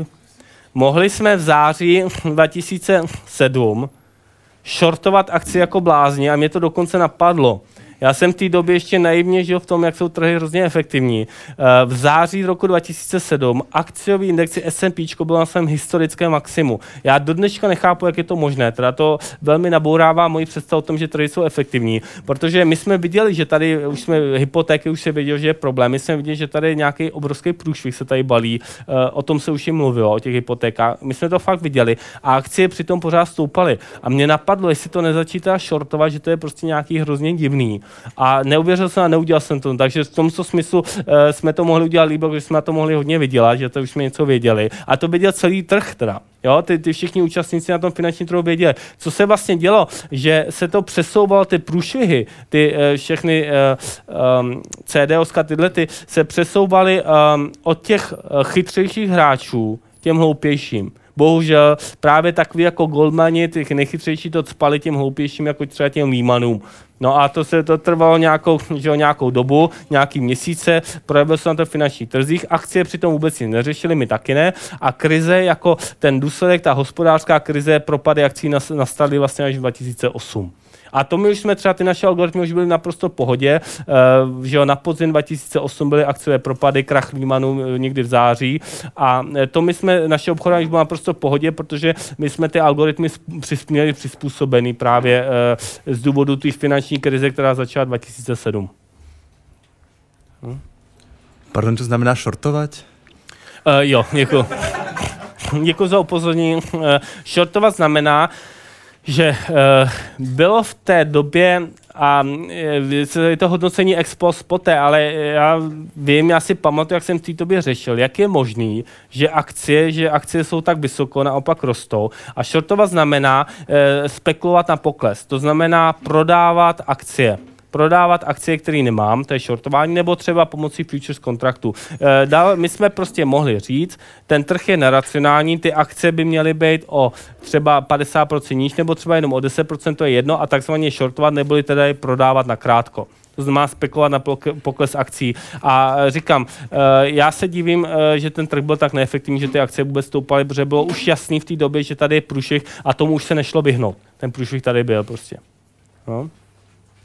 Mě zajímá u vašich algoritmů, jak daleko jdete do historických dat, jestli udržujete, jaký jemný udržujete historický data, jaký zhruba objemy tam tečou, jestli nějak agregujete ty starší data a jak jemně jdete do těch nejbližších, jestli nám něco o tomhle můžete prozradit. A nebo naznačit. Můžu, řekněme, jak naznačit. Nechci úplně chodit do detailu. Ty data, které máme, jsou historicky všechny data. Každý měsíc logujeme, protože máme všechno tick by tick, tak to jsou, já nevím, kolik terabajtů dat, možná desítky, nevím. Ale to jsou obrovské množství dat. A proto naše kalibrace těch modelů my používáme z důvodu stacionarity, používáme nepříliš dlouhou řadu. Ano, takže řekněme, měsíce, možná ne víc než rok dát. Tak na základě toho kalibruje modely s různou váhou a tak dále. To už jsou potom jako detaily větší. Ano.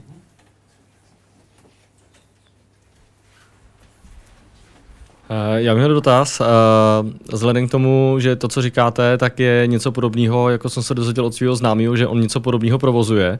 Tak víceméně chci se ptat, jestli nevytváříte jakýsi trend, který může potom možná ne ve všech možnostech, jak obchodovat na burze nebo využívat různý finanční nástroje, jak vydělat peníze. Tak jestli se nepřesouváte z takový tý trochu spravedlivý burzy, kde někdo prodělal, vydělal, k tomu, že díky svým algoritmům a propočtům se přesouváte spíš na pole, kde začnou vyhrávat všichni za minimálního rizika, kde už nebude úplně platit to, že půjdu do většího rizika, jako třeba akcie, mám tam potenciál vyššího výnosu, anebo budu kupovat nějaký státní dluhopisy, které jsou samozřejmě někde, já nevím, třeba na třetině, polovině, to už je jedno, ta volatilita je tam nižší. A teďkon nevytváříte vy a podobné firmy, nebo já znám firmu jako vás, toho známýho to není firma, ale není možný, že by se začal vytvářet určitý trend, kdy se začnou vytvářet takový nástroje, který budou minimalizovat riziko, ale nebudou snižovat úroveň toho výnosu, a jako nemůže to mít nějaký trend, který nevím kam povede, že všichni budou vyhrávat a co potom s tím? Tak teď, já zkusím to opět, tak váš dotaz jsem pochopil tak, že 1 + 1 jsou 3. V podstatě, když se bavíme teď konkrétně o té burze, jo, tak jak jsem říkal, tam jsou klienti, ty paper traders, který mají nějakou poptávku a chci prostě zajistit svá rizika, pak jsou tam ty hráči, kteří se o ty peníze, kteří ty paper traders nechají, se o ně hádají. No a oni prostě, dejme tomu, že je nějaká suma, co přinesou ty paper traders, a hádají se o to ty ostatní a ten chytřejší to získá víc, ale oni už to nemůžou nafouknout, že jo? Jako tam je nějaký kapitál, který tam přinesou ty klienti, tím to končí. No a pokud se, takže v tomto smyslu, to bylo z hlediska toho obchodování. No a z hlediska toho dopadu na ekonomiku, jestli ho dobře chápu, tak tam ano, tam možná, já jsem nesprávně pochopil, a tam má smysl to, že je tam ten zákazník, který si snižuje svoje rizika, tak to pomáhá prosperitě té firmy, takže v tomto smyslu ano. V tomto smyslu je tam ten ekonomický význam té burzy, těch derivátových obchodů a to, co jsem řekl, to 1+1=3, to bylo to obchodování jako samotný, konkurence mezi těma hráčema, ale ten synergický efekt, nebo to 1+1=3 snadně platí jakoby pro toho klienta. Když si vezmeme situaci A, kdy neexistuje derivátová burza a to riziko nejde zajistit, tak nějak budou fungovat firmy a nějakým způsobem budou mít rizika. A situace B, kdy najednou vy si můžete zajistit třeba své kurzové rizika. To znamená, existuje tady prostředník, který těm, co vyváží a těm, co dováží, umožňuje prohodit si to kurzové riziko. Jo, jedna strana, vývozci prodělají, když posílí měna, naopak dovozci prodělají, když oslabí měna. No a pokud tyhle ty dva subjekty se spolu dohodnou,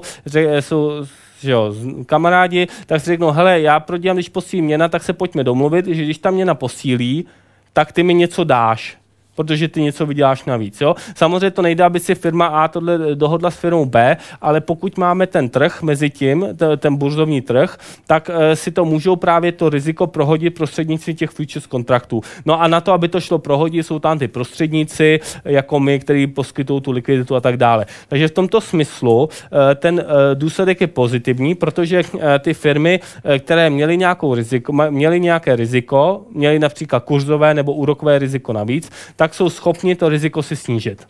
Takže to je celkový dopad na efektivitu té ekonomiky. Takže v tomto smyslu ano. Jo, v tomto smyslu se to jakoby zlepší.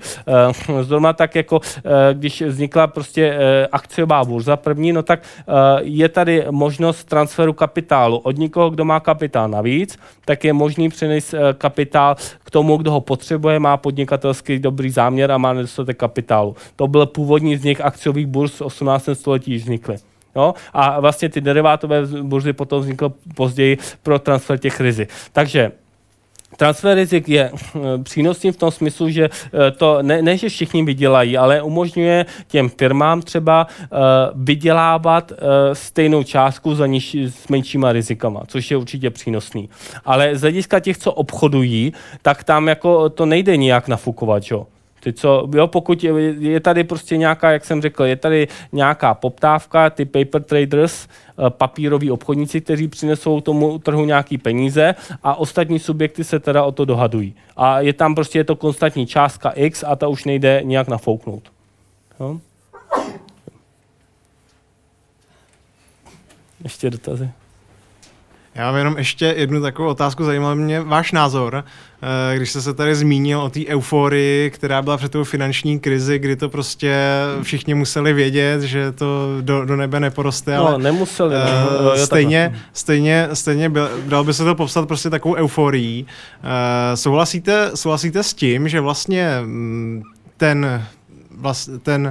ty indexy, nebo ta hodnota těch indexů, těch burz souvisí hlavně s psychologií, s psychologickou náladou, která vlastně lidi musí myslet pozitivně, musí mít kladnou jakoby náladu a nesmí dojít k panice.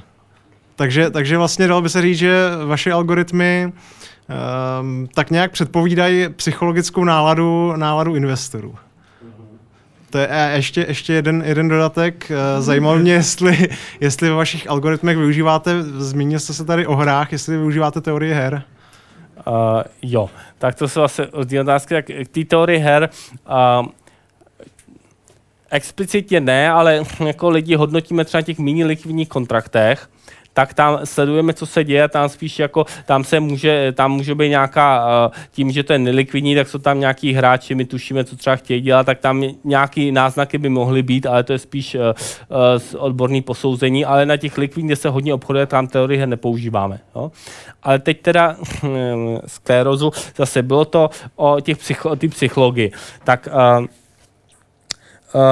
Naše obchodování, to, co my děláme, rozhodně s psychologií nesouvisí, protože my drtí většině času jsme na straně jak nabídky, tak poptávky, takže my tam neřešíme psychologii toho, jestli to bude nahoru nebo dolů.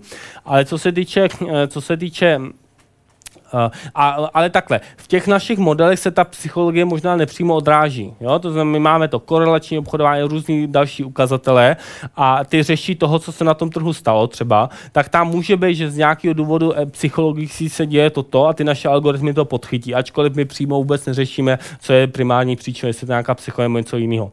A co se týče z dlouhodobějšího hlediska, dopad psychologie na akciové trhy, řekněme, tak já bych si před rokem 2007 bych si myslel, že ten dopad tam nebude, že ten trh je racionální, teď už to až tolik nemyslím. Takže určitě je možné, určitě existují takzvané ty bubliny.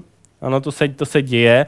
Na druhé straně, ekonomická teorie říká, že hodnota akcie by měla být diskontová hodnota budoucích dividend, budoucích výnosů diskontovaná úrokovou mírou, která bere v potaz riziko a tak dále. Já myslím, že většinou času toto by mělo odpovídat. Jo? Nebo prostě jsou analytici, analyzují tu firmu, koupí akci, která je levná a tak dále. Ale samozřejmě za tím hodnocení těch akcí je skrytá spousta předpokladů. Vy předpokládáte budoucí cash flow, což je těžká věc. To znamená, že pokud vy předpokládáte, že ekonomika bude nějak rozumně růst, předpokládaný cashflow, akcie vesele koupíte a teď najednou se něco stane, vy přehodnotíte své předpoklady, akcie se prudce propadnou. To mohlo být racionální, proč o tom mluvím? Je racionální a ten trh může být racionální, když dneska akcie stojí 1000 a zítra klesne o 15%. Mohlo to být racionální. Tady totiž problém je v tom, že když vezmete ty dividendy a spočítáte současnou hodnotu, tak a pouze mírně změníte ty předpoklady o budoucím růstu dividend, tak ten dopad na aktuální cenu může být obrovský. Ano, když veme prostě geometrická řada a když mírně změníte koeficient, tak prostě ta nekonečná suma má obrovský rozdíl. Takže to, že akciové trhy se hýbou třeba o 5% nebo v krizích třeba o 10% denně, to neznamená, že ten trh je neracionální, prostě ten trh je v nejistotě, nikdo neví, jestli ta ekonomika evropská skolabuje nebo neskolabuje. A na základě toho se ty ceny odvíjí. No a v podstatě ta nějaká psychologie, ta nálada trhu může být to očekávání. Když prostě vidíme, že ten průšvih Řecka byl fakt velký, tak prostě ty akcie klesly o 10% zcela racionálně, protože to je fakt velký průšvih. No zkazila se tím nálada, ta psychologie, můžete říct, a není to primárně o nějaké psychologii. Takže to by byl argument pro racionalitu těch trhů. Na druhé straně je pravda, že prostě ty lidi můžou být masově zmatení, což právě ukazuje finanční krize a to žití na dluh, hypotéky a tak dále. Takže ta odpověď moje je taková široká, ale je to částečně nevím. No. A jestli jsem to teda pochopil správně, teď si asi trošku jako nahraju na branku možná, ale tak to vypadá jako, že vlastně to automatické obchodování je dobrý v tom, že vlastně neumožňuje vznik takových bublin, že když prostě nějaký systém, který je dostatečně automatický a dostatečně se s ním obchoduje, tak opravdu odráží tu realitu co nejpřesněji. A tudíž to je vlastně, občas by se to možná dalo vnímat i jako nějaký ohodnocení třeba nějakých rozhodnutí, že třeba, já nevím, já to teď hodně možná zjednoduším, ale řekněme, že by byla pravicová vláda nebo nějaká jiná vláda prostě a nějakým způsobem by se vyvíjel trh za fungování její té vlády, podle toho, jakým způsobem se rozhodoval, jak má fungovat ten stát, což má vliv určitě na ty obchody, na ty úroky a tak dále. A pak by byla jiná vláda, tak prostě tady to by se dalo docela brát jako spolehlivý nějaký ukazatel toho, jaký má vliv prostě na ten vývoj ekonomiky. No pokud máš jako dopady politických rozhodnutí na cenu těch aktiv určitě jsou a jako to je určitě dobrý ukazatel, že nevím, jestli na to naráží, a když je prostě nějaký nebo něco se zjistí, ale zjistí se prostě řecký schovávání dluhu, řecký podvod a ty akce na to reagují, no tak to je velmi racionální reakce, takže vlastně i to politické rozhodnutí se na těch trzích odráží. No a co se týče toho našeho obchodování, já s tím souhlasím, že myslím si, že čím likvidnější jsou ty trhy, tak tím menší je pravděpodobnost těch neracionalit. Jo, protože tam prostě je víc hráčů, je tam víc lidí, kteří jsou to schopni hodnotit. Jako nebylo to, že může být nějaká davová opravdu psychóza. Jo, nějaká ta bublina. Takže vlastně, když by se to zidealizovalo úplně, tak to vlastně čím více lidí jako vy, tak teoreticky by potom tím víc se stalo nějakému podobnému malému člověku jako já, který vezme prostě polovinu svý výplaty a 10 let si ukládá někam, že mu to celý zmizí, protože tím je ten trh vlastně stabilnější, jestli to správně chápu. V principu ano, já si nechci činit až tak velkou zásluhu to, co my děláme. Ale samozřejmě netvrdím, že to je tvoje zásluha. Jako, jo. Jasně. Ale nechci nám činit, takhle bych to řekl. To, co my děláme, je poskytujeme tomu trhu likviditu. My děláme market making, to znamená, my neřešíme ty dlouhodobé fundamenty. Jo, to říkám, to se na tím jsem předešel v tom roce 2007 a bohužel jsem teda do toho nešel. Jo. Ale my poskytujeme tomu trhu likviditu a pokud ten trh by měl být neracionálně mimo ta cena, tak to my moc neřešíme. My i s tou neracionální cenou jsme na straně nabídky a poptávky. Nijak tu neracionalitu samozřejmě nezvyšujeme, ale a priori ani nesnižujeme. Tím, že ale nicméně nepřímo jsem přesvědčen o tom, že ty likvidní trhy, právě z toho důvodu, že likvidní trhy je menší pravděpodobně, že budou neracionální, že tam budou nějaké bubliny, pokud se to hodně obchoduje, tak tímto způsobem se tomu pomáhá. Jakoby snižovat ta neracionalita, tím, že se to zlikvidňuje víc. No. Já bych měl ještě na vás dva dotazy. Vlastně jako první jste říkal, že vaše vstupní kapitál do toho trhu byl zhruba 200 000 €, pokud si dobře pamatuju. Řádově, no, nějaký stovky možná, no. Tak kolik si myslíte, že je tak zhruba minimum, kdy se takovýhle obchodování vyplatí začít provozovat? Dneska je to víc. A přesnou částku nám řeknete, nebo aspoň rámcový odhad? Aby se... Ta otázka je těžká, protože aby se tohle racionálně začít obchodovat, a teď mluvím o těch likvidních trzích, kde my jsme, nemluvím o nějakých třeba nelikvidních, kde i drobný hráč si to prostě může analyzovat, spočítat a třeba i vydělat, ale to jsou nelikvidní trhy, kde není ta konkurence. Pokud se bavíme o těch likvidních konkurenčních trzích, tak to je těžký. Tady je hlavně potřeba prostě mít to zanalizovaný, mít ty modely a to je to nejtěžší na tom.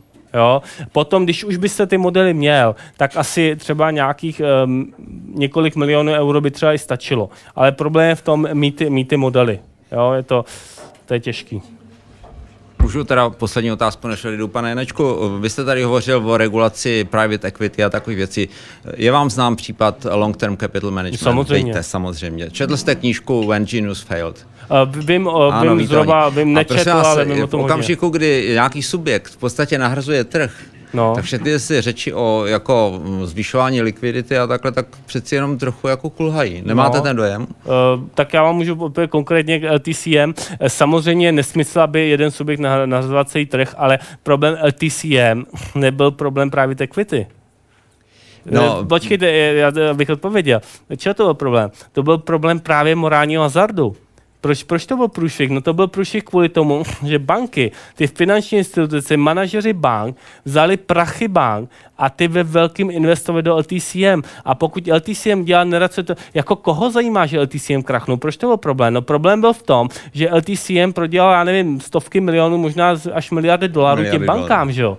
Jo? Pokud by LTCM prodělal svoje prachy, své akcionářů, není problém, ale průšvih je v tom, že banky nemohly nechat LTCM kleknout, protože by prodělali akcionáři bank, respektive potažmo daňový poplatník. Musím vás opravit, to nebyly banky, ale byl to FED, který tenkrát zavolal schůzi, kde ty jednotlivé banky museli každá tu 300, tu 400 milionů dolarů přispět na to, ale nedošlo k systemickému jako kolapsu celého toho bankovního systému. Takže ale to je kvůli tomu, že LTCM byl zapákovaný u bank. Ano, vy nejste zapákovaný, mimochodem to jsem se chtěl zeptat. Ne, vůbec. Ale jako je pravda, že prostě jakmile řeknete, že nepotřebujete regulovat žádné jaksi subjekty, které používají vlastní peníze, tak to je opravdu věc, kterou je potřeba někam zapsat.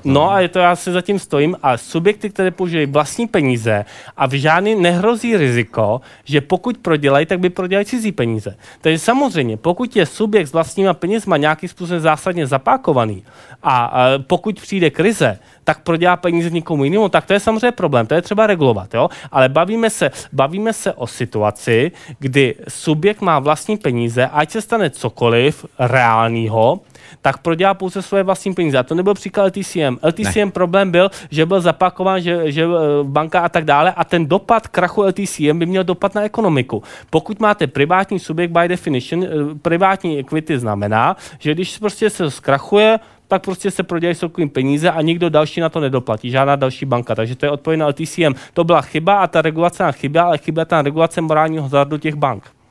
Morální hazard nebyl jenom bank, ale v LTCM měli taky peníze italská vláda a jiné další. Jasně, a víte proč? Protože jasně. Chtěli zisk. Vy nechcete zisk nějaký nebo... No chceme, ale to je právě ta finta, že pokud chcete zisk, musíte riskovat svoje peníze a průšvih je, pokud někdo za účelem vlastního zisku riskuje cizí peníze. Jasně, italská vláda, přesně ten morální hazard, to je úplně úděsný, že to je vlastně morální hazard vlády daňových poplatníků.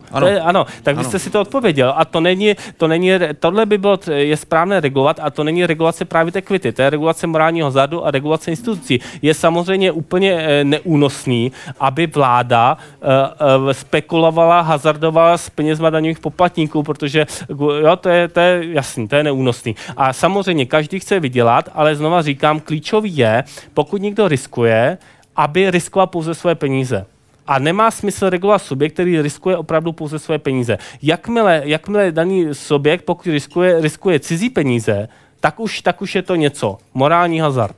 Jo? No, pane Janečku, jestliže ten subjekt má svý peníze a má jich hodně, tak pohne tím trhem třeba o 10% a tím pádem, jak si riskuje peníze jít všech těch ostatních, kdy to je tak evidentní. Ne, to ne. To teď mluvíte o manipulaci trhu třeba, že někdo může. To není manipulace, ale jako prostě víte, jak to nakonec dopadlo, že jo, s LTCM, děti, jako prostě trh se pohnul strašně a všichni ti drobní, kteří měli ty penzijní fondy nebo takhle, prostě ztratili na tu chvíli. Ale ty se LTCM spekuloval na spreadech, na malinkých spreadech, který... To mi nemusíte vykládat, já jsem to počítal. No a v čem, jaký drobný na tom prodělali, nebo prodělali na tom, průšvih byl ten, znova říkám, že LTCM, pokud by krachnul, tak prodělá peníze nikomu jinému. Ne svým nacionálům, to je ten průšvih.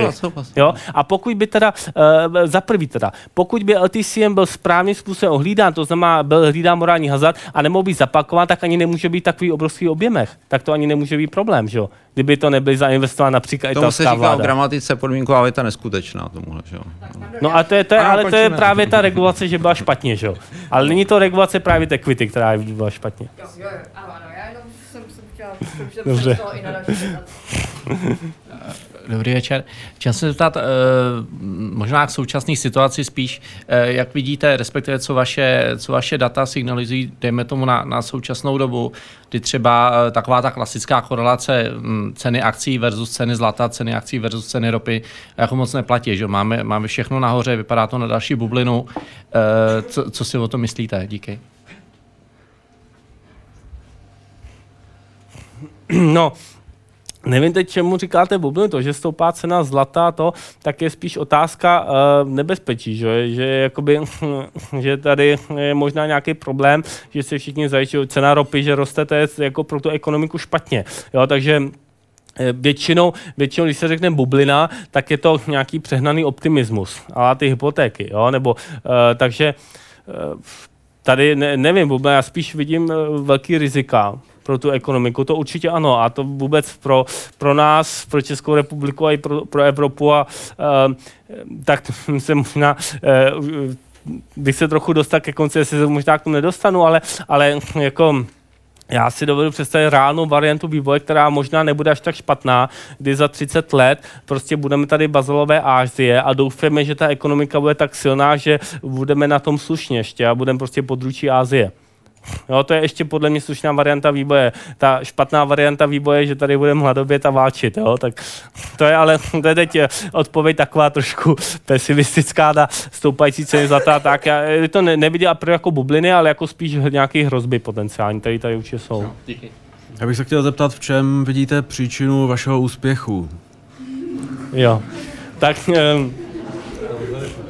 Tak to bude další slide. Tak já bych teda, jestli já zkusím, když se to natahuje, tak, ale já zkusím teda něco ještě říct, zkusím to nějak dokončit a tak. Tak, tady to... Takže děkuji za navádějící dotaz. Velmi dobře. Tak, klíčové faktory úspěchu.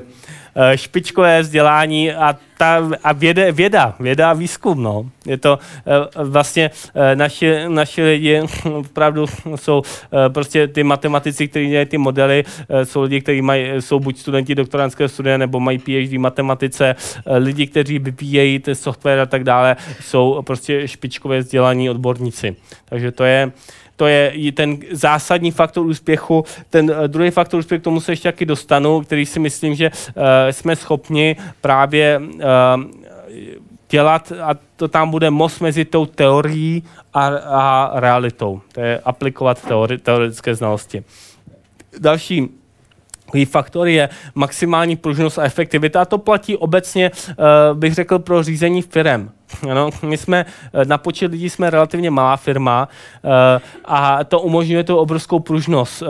Jednak teda, když máme nový model, nová věc, tak to implementujeme v podstatě hned, není to žádný schvalovací procesy a tak dále. Máme robustní metody, kteří vyhodnotí tu ziskovost, racionalitu toho modelu, kalibrace a tak dále. A bez dalších odkladů se to prostě spouští, není to žádný schvalování přes 10 různých institucí. Administrativa je opravdu nulová. A když řeknu nulová, tak tím myslím nula po počátečním podepsání smlouvy, takže nový zaměstnanec, teď mluvíme o těch odbornících, podepíšou smlouvu, no a tím to končí. A pak už nemají žádnou administrativu, respektive je naprosto odstíněná. Ano, takže soustředí se opravdu na svoji práci a troufnu si říct, že většina lidí ta práce baví, tak to je taky klíčový, že dělají práci, která je baví. A to je výhoda oproti, řekněme, základnímu výzkumu, ta implementace modelu během dní. Vente to tak, vy něco vymyslíte, skalibrujete, ono to dobře vychází a vy druhý den se můžete podívat, jaký to má výsledky při tom obchodování. To je výhoda, když chcete publikovat vědeckou práci v matematice, tak to jsou většinou roky, mě to třeba, nebo to může být klidně 8 let, než to vyjde. Tak. Outsourcing méně podstatných činností se proučí řízení, myslím, podstatné. Já se rád chlubím tím, že nemáme žádného právníka, ale samozřejmě právní služby potřebujeme, ale to všechno outsourcujeme, protože to není to, co stojí za tím obchodováním. No a teď ta praxe versus teorie, a to bych podtrhl, že je ta klíčová naše konkurenční výhoda, že my máme teoretické matematické znalosti.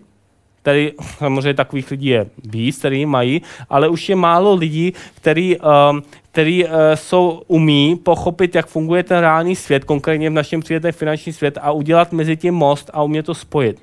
Ano. Na druhé straně existují lidi, finančníci a tak dále, kteří chápou intuitivně, jak funguje ta realita, a zase ty jsou na tom hůř, protože ty nemají tu teoretickou matematiku a naučit se to je mnohem těžší třeba. Jo? Mít ty teoretické znalosti a naučit se chápat tu praxi je lehčí, ale je to něco, čemu člověk třeba musí být trochu vést. Ne každý to dá automaticky, nebo tomu automaticky dejde. A to teda si možná troufnu říct, že byla moje výhoda, že to jsem jakoby byl schopen udělat nějakým způsobem sám. A teď máme, říkám, odborníky, kteří to jsou, kterým se to řekne, jak to mají dělat, a jsou toho schopni. Ale klíčový ten předpoklad je právě ta znalost té teorie. Tak to byly klíčové faktory. A teď ještě, no a teď přijdou takový slidy už trošku...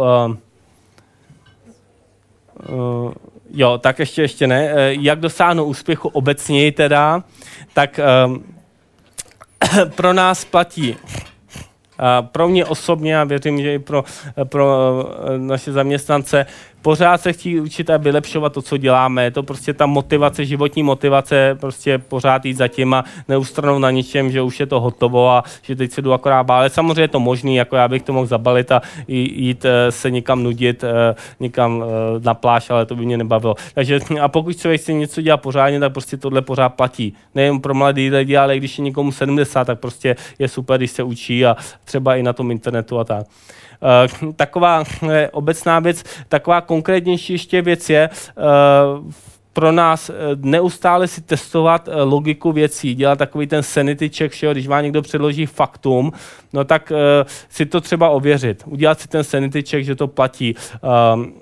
to platí, to je klíčové i pro takové věci, jak třeba nenaletět politikům na různá populistické nesmysly a tak, prostě promýšlet si to všechno, co vám kdo říká. Umět používat intuici, naprosto klíčová věc. A já říkám, špičkový matematik podle mého názoru není nutně ten, kdo umí ty nástroje dobře používat. To je samozřejmě předpoklad nutný, ale nikoli postačující. Špičkový matematik je ten, kdo má vynikající intuici a ve své hlavě vytváří ty teorie a tak dále. A pak je musí být umět schopen zapsat do těch matematických vzorců. Takže ty intuice je třeba ji pozbuzovat, umět teda jak se používat i tu pravou hemisféru a myslím si, že to je hodně důležitý. Být důležitý, dneska na to dávám hodně velký důraz, třeba před 10-15 lety jsem si myslel, že to důležitý není. Takže proto zdůrazňuji, že zvlášť pro mladší lidi to třeba může být něco méně zajímavého.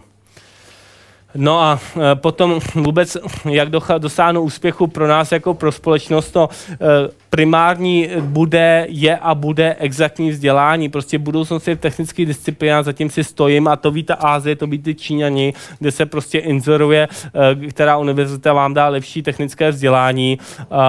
U nás, a nic nechci mi říkat proti netechnickým vzděláním, ale bohužel u nás je tam tendence spíš opačná. Jo? Lidé se snaží získat titul co nejlehčím způsobem a ono, ta matematika, třeba to technické vzdělání je aspoň na první pohled těžší, ale prostě je to dobrý a pokud chcete být finančně úspěšní, no tak jděte za technickým vzděláním. Exaktním vzděláním, to je budoucnost. Ne, dneska a konkrétně to mohu říct, nedávno jsem přednášel společně s kolegou, jmenuje se Dědek, šéf společnosti Jablotron, technická firma, a on říkal, když oni si dají inzerát na to, že potřebují nějakou ala sekretářskou práci, nevím přesně, co řekl, ale princip sekretářskou práci, jak jim přijde 300 nabídek, 400, 500 nabídek a jsou to lidé s magisterským vzděláním v nějakých neexaktních oborech, což je až úplně neuvěřitelný, že vlastně jdou pod svůj úroveň. Oni, když potřebují, že jsou technologická firma, potřebují experta, odborníka, tak to strašně těžko hledají. Už dneska se opravuje, je velký deficit po technicky vzdělaných odbornících. A naopak je velký přebytek, pan Dědek to nazval hnědých manažerů. Ano, prostě průměrných manažerů, těch je velký přebytek. No, maturita z matematiky, to je jasný, to je prostě úděsná věc, že byla zrušena, nemám k tomu slov. No a co se týče ty vědy a výzkumu, tak na rozdíl od našich politiků, kteří deklarují a prázdnými frázemi, tak já vzhledem k úspěchu firmy se pokouším tomu i nějakým způsobem pomoct a před rokem jsem založil Nadační fond pro podporu vědy a výzkumu nfk.cz. Je to fond, který dává ceny, ale hlavně, který dává granty, a letos bude první rok, kdy bude dávat granty, máme hodně přihlášek, vypadá to úspěšně, budeme dávat granty ve 3 oborech, v matematice, v ekonomii a v medicíně. Pokud byste se chtěli zeptat, proč tyto 3 obory, odpověď je, že 3 moji přátelé, profesory, špičkoví experti se vlastně zavázali k tomu, že budou nějakým způsobem dobře vyhodnocovat ty přihlášky. Já plánuji tu působnost dál rozšířit. Chtěl bych najít další profesory, třeba fyziky, biologie a dalších věd, takže bych chtěl na příští rok to pole působnosti rozšířit na další obory. Samozřejmě to podmíněno tím, že budu schopen najít do správní rady dobré odborníky, kteří budou ochotní věnovat svůj čas tomu ty projekty, ty žádosti o granty vyhodnotit. Každý grant, který dáváme, je v hodnotě 1 000 000 korun. No a teď teda ty odborníci. Za ekonomii je profesor Jan Hanousek, člen správní rady, špičkový ekonom. Byl to mimochodem nejmladší profesor historie České republiky, on již získal profesoru. Vystudoval matfis, je to původem matematika, dneska teoretický ekonom. Za medicínu je člen správní rady profesor Veselka z Motola, vynikající jednak praktik nemocniční, ale i vědec. No a za matematiku, řídí, vyhodnocuje profesor Nešetřil. A tady říkám jeden z nejvýznačnějších českých matematiků. Ale to znamená historicky nejvýznačnější, ne dnešních. Ano? Takže profesor Nešetřil je jeden z nejvýznačnějších českých matematiků historie. A zde máte nějaké... Mimochodem, minulý rok dostal prezidentskou medaili za zásluhy. Tak to je. A ředitelkou nadačního fondu je moje kolegyně Monika Vondráková. Tak, no a jak už jsem to vlastně předběhl, nadační fond dává cenu neuron, první předání bylo na podzim minulého roku, letos bude dávat 3 granty, v každém oboru minimálně 1 grant, ale myslím si, že to bude právě 1 grant a možná dáme ještě 1 menší grant navíc v těchto 3 oborech. Dále podporujeme české vzdělání a i vlastně snažíme se podporovat i tu message lidem, aby se vzdělávali a to exaktní vzdělání, že toto klíčové. Například podporujeme českou činnou společnost, spolupracujeme s Týdnem vědy a techniky Akademie věd a také spolupracujeme s FAME pro popularizaci vědy. Michael Landesborough, původem Brit, je biolog, vědec, který úžasným způsobem popularizuje vědu u nás. Pravděpodobně znáte. Tak a teď to už je jenom takový trošku zde zavání malinko mými ekonomicko-politickými názory, takže já to nechci tady uvést zase nějakou složitou diskuzi, jak to jenom prolítnu prostě svůj názor. Jsem přesvědčen o tom, že veřejné výdaje je jeden velký problém, to je objektivní teda fakt. Veřejné výdaje jsou prostě zneužitelné, nebezpečí, zneužívání až korupce, kontroly, z toho nutná plynoucí administrativa a je to velmi neefektivní.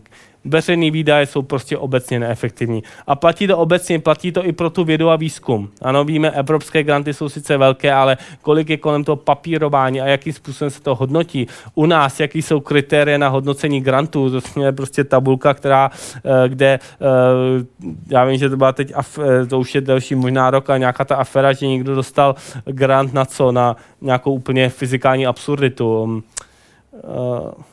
No, se zapomněl, co to je, nebudu to říct. Ale nevíte, no prostě ty granty mají, prostě státní granty mají problém, jak to uhlídat, kdo to, objektivně to prostě není uhlídatelný.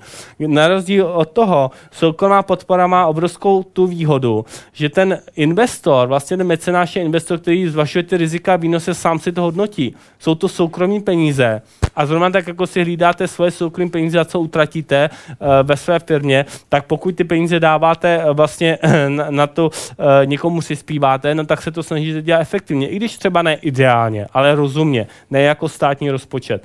No cílem je maximální efektivita a s tím rozdílem, že výnos těch investic je věnován společnosti, nikoli pro vlastní zisk, ale jsem přesvědčen, že to je velmi dobrá věc, která u nás má obrovský prostor na růst. Je prostě potřeba to podporovat a lidi k tomu motivovat. No a jak jsem řekl, my jako nadační fond budeme dále rozšiřovat své působnosti. Tak to by bylo teda k vědě a výzkumu. No a nyní poslední 2 slajdy. Těm hodnotám ještě bych si dovolil něco říct. Kultura společnosti. No to je právě výzva pro vás a platí to speciálně a speciálně se budeme bavit o situaci v České republice. Ale ještě ten první odstavec bude obecný.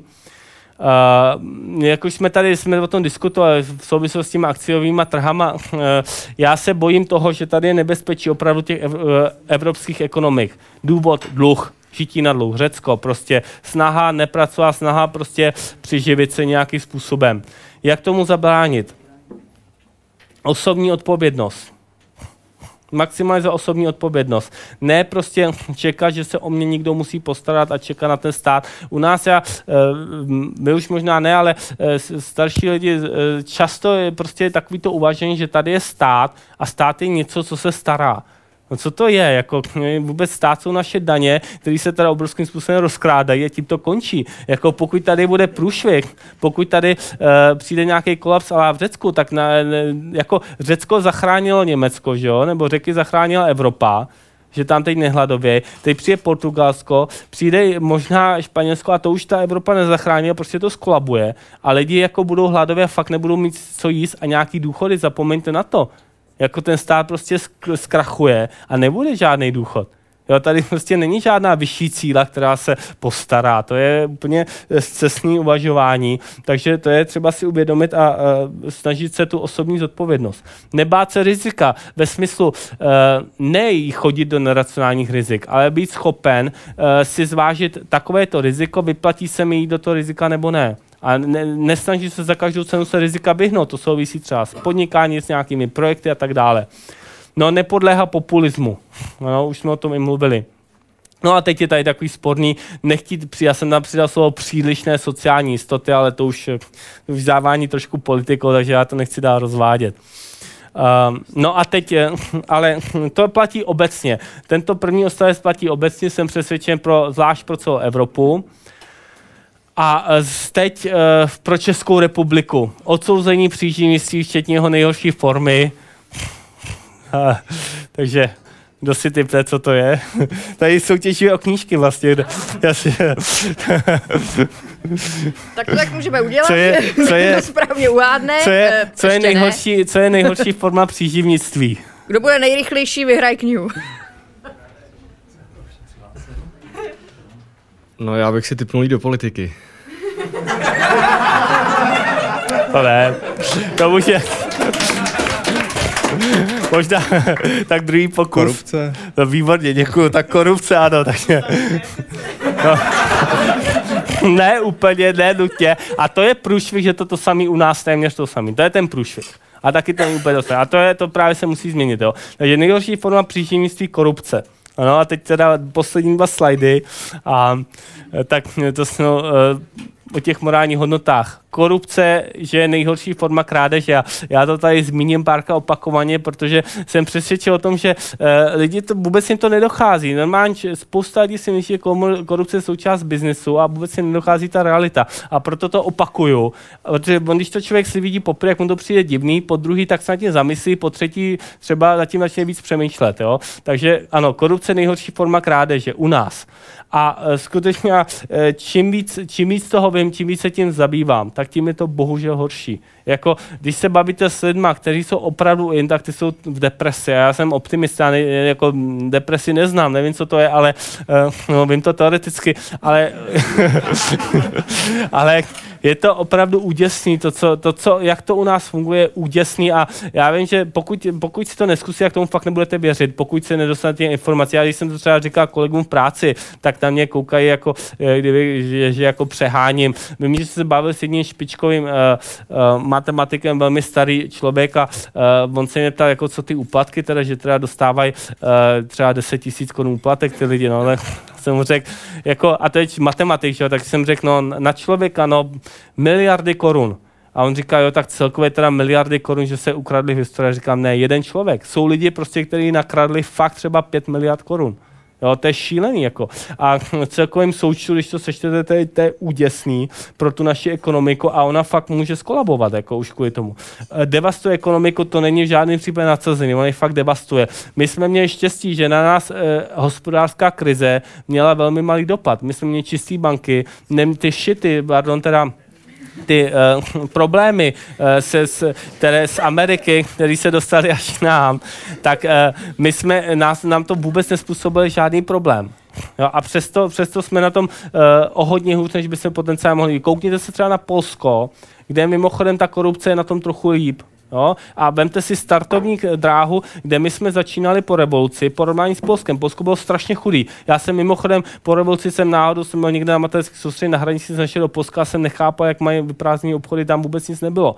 A dneska prostě my jsme na tom, nebo rozhodně na relativní bázi jsme si extrémně pohoršili. Korupce, proč je škodlivá, asi nemá co chodit do detailu, pokřivuje to finanční trhy, je to neefektivní alokace kapitálu. To, co se ukradne, zvyšuje daně i deficit samozřejmě, protože to chybí, že jo? Chybí to nám všem, země chudne, jsou tam náklady mrtvé váhy a takové věci. Je to vlastně korupce, záporná daň bez pozitivních efektů. A ty peníze, které se ukradnou, tak oni ani nejdou do té ekonomiky zpátky, nebo pouze část z nich ne. Část z nich je prostě na účtech zahraničí, protože ty korupčníci to to mají nelegálně, tak oni se tím ani nemůžou pochlubit, že nemůžou říct, že mají nějaký peníze a tím pádem to prostě někde opravdu to zmizí a ten efekt je špatný. Pro vaši informaci objem není přehánka v řádu 100 miliard korun ročně. Vyděláte to 10 tisíc na osobu. Fakt i dítě platí 10 tisíc korun ročně za korupci. Jo, je to šílený. Možná je to 80 miliard, ale je to prostě v tomhletom řádu. Desetina. Ne, desetina, více jak procento. Deficit, roční deficit je 2,5% a že hrubý domácí produkt řádově 4 biliony, ne? Jestli můžu, tak já jsem někde slyšel číslo, myslím, že to byla zrovna nějaká studie z Univerzity Karlovy, kde se hovořilo o 200 až 300 miliardách ročně, který tečou na korupci. Já myslím, že to v tom řádu těch 100, možná těch 200-300 miliard můžou být multiplikační efekty těch dalších neefektivit. Multiplikační efekty, jo? Protože díky korupcím se prostě dělají špatné věci, staví se nesmysly, že jo?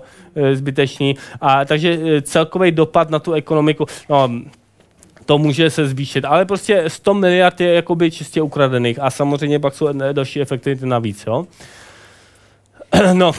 A to možná nemusím říkat vám, ale tady prostě to, co nazývám totální pomatení veřejnosti z totality, že vlastně korupce je tolerovaná, že to je vlastně součást byznisu a lidi vůbec nechápou, že korupce je čistě krádež. Jo, a to je prostě smutný a souvisí to asi s tím totáčem a souvisí to s tím úžasným heslem, kdo nekrade, okrádá svoji rodinu. A ono za to totáče to bylo i trochu ospravedlněné, protože ten stát vás vlastně, to byla totalita, která vám všechno sebrala, no tak ty lidi hoci vzali tu cihlu, že jo. Bylo to nějak tak ospravedlitelný, ne úplně, ale aspoň nějakým smyslu a teď jako dneska to je naprosto neospravedlitelný. Takže opravdu korupce je nejhorší forma krádeže a příživnictví. Takže, a opakujem. Samozřejmě korupci za snižování, bez snižování veřejných rozpočtů, nechci chodit další detailu, ale je nesmyslný názor, který se často objevuje, že aby jsme vymítili korupci, tak musíme zrušit stát. Možná, aby jsme ji vymítili, aby jsme ji zredukovali, tak ten stát rušit nemusíme. Důkaz severské země. Korupce naprosto minimální, navzdory velkému přerozdělování. A já nejsem ten, co si myslí, že je správný hodně přerozdělovat, ano, ale není to tak, že korupce tady kvůli tomu, že moc přerozdělujeme. Prostě to je nezávislý efekt. Naprosto nezávislý na přirozené. Psychologie zločinu je oblíbený srovnání. Spousta lidí, jakoby, když někdo korupčník, tak jak jsem říkal, nechápe to tak jakoby negativně, ale to je vlastně zbabělec u nás. Vemte si ta psychologie zločinu, když máte někoho, kdo krade, tak je to zloděj, asi máte k němu opovržení. Když se díváte na film a někdo vykrade banku, tak máte třeba i nějakou sympatii s tím záporným hrdinou. A ono to je většinou tak, že to je prostě ten člověk je odvážný a pak ho třeba zastřelí nebo se zastřelí sám a tak dále. Jo, takže to je jako OK, tak to je aspoň teda někdo došel z kůží na trh. A v nějakém smyslu je odvážný. Když to u nás, jakoby ten korupčník je prostě zbabělec, u nás je to mafie, kdy ty lidi vůbec nic neriskujou. To když už teda, tak můžu mít aspoň trošku respekt nějakému krejčířovi, který je teda zločinec a vraždí, OK, a když ho riskuje a chytí ho a půjde sedět, jo, on se mu teda úplně povedlo utéct, ale prostě ten korupčník, tak tomuto opovržení je maximální, protože ty lidi to jsou zbabělci navíc, jo, kromě toho, že kradou. Jo, a to je třeba taky podle mě zdůrazňovat, protože takhle jako aby to lidi nebrali, že to je vlastně nějaká odvaha, to ani omylem, že u nás. Takže, ano. Co je podle tebe ten faktor toho, že v těch severských zemích ta korupce je výrazně nižší? Kultura, prostě přístup těch lidí, je to o té kultuře, je to o té morálce a je to o tom, co u nás začalo 90. lety, když náš současný pan prezident prohlásil, že není rozdíl mezi čistými a špinavými penězmi, tak to je prostě totální průšvih a je to totální průšvih, který teď prostě sklízíme tu úděsnou filozofii těch 90. let a která třeba krátkodobě byla ospravedlitelná. Je pravda, že my jsme potřebovali co nejrychleji zprivatizovat, aby ta ekonomika mohla fungovat. Takže já dovedu pochopit, že se přivře oči nad těma zlodějnama, ale explicitně prohlásí, že kradení nevadí, no to je děsný, že jo. A pak se to pak v následujících 20 let se to pořád promítá, protože když někdo přijde další k tým trochu moci, no asi chce taky nakrást, že jo. Oni kradli taky před ním, proč bych nekradl já, je to vlastně v pořádku, Klaus to řekl, jo. Takže to je děsný. A to, co je jako potřeba změnit, je právě tato filozofie, tohle uvažování, no. Tak zase korupce je nejhorší forma příštích misí, aby se pamatovali. A poslední slide teda. Tak to je připomínka. Whistleblower. A teď chci říct tomu právě to, co dělá, vlastně asi víte, já jsem neřekl ani Nadační fond proti korupci, který jsem teda spolu zakládal a který jsem teda napadlo už před rokem tohle udělat. Tak víte, co je whistleblower? Ten, co píská na píšťalku, výborně.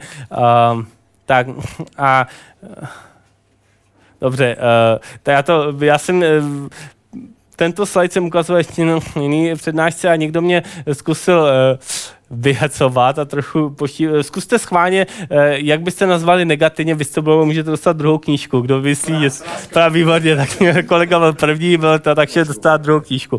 Takže je hrdina a ne udavač nebo práskač. Ano, to je to klíčové si uvědomit. Whistleblower, a jo, a proč je to hrdina? No je to prostě člověk, který riskuje. Vemte si u nás třeba Michálek. No to je, a mimochodem, my jsme si ověřovali s tím člověkem, kolega z firmy ho zná dobře, z 90. let. Ten člověk, Michálek, v 90. letech, on bojoval proti korupci na Fondu národního majetku. A musel tam odsaď pryč a dokonce to fakt tomu zabraňovat. To je prostě ten nejlepší slova smysl opravdu blázen. Prostě tady, pak byl na Český národní bance, kde korupce není. Takže tam se mu dařilo. A ty pitomci ho potom vytáhli a mysleli si, že bude krás. A ani se nekoukli na to, co dělal v 90. letech, kdy on prostě těch korupčníků dělal problémy. Jo, takže se dostal na ministerstvo životního prostředí. A je to opravdu, takovýhle whistleblower je právě zvlášť u nás, je to hrdina, protože on riskuje svou pozici, všechno.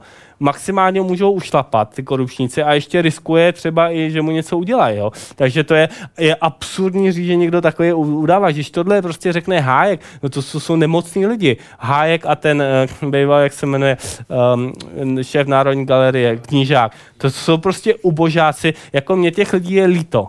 Hajka, Knížáka, ale jako člověku jich může líto, to jsou božáci, ale ještě víc líto je mi té země, kde prostě oni ničejí tu zemi úplně úděsným způsobem, jo, to je Hájek, to je něco strašného prostě. No a teď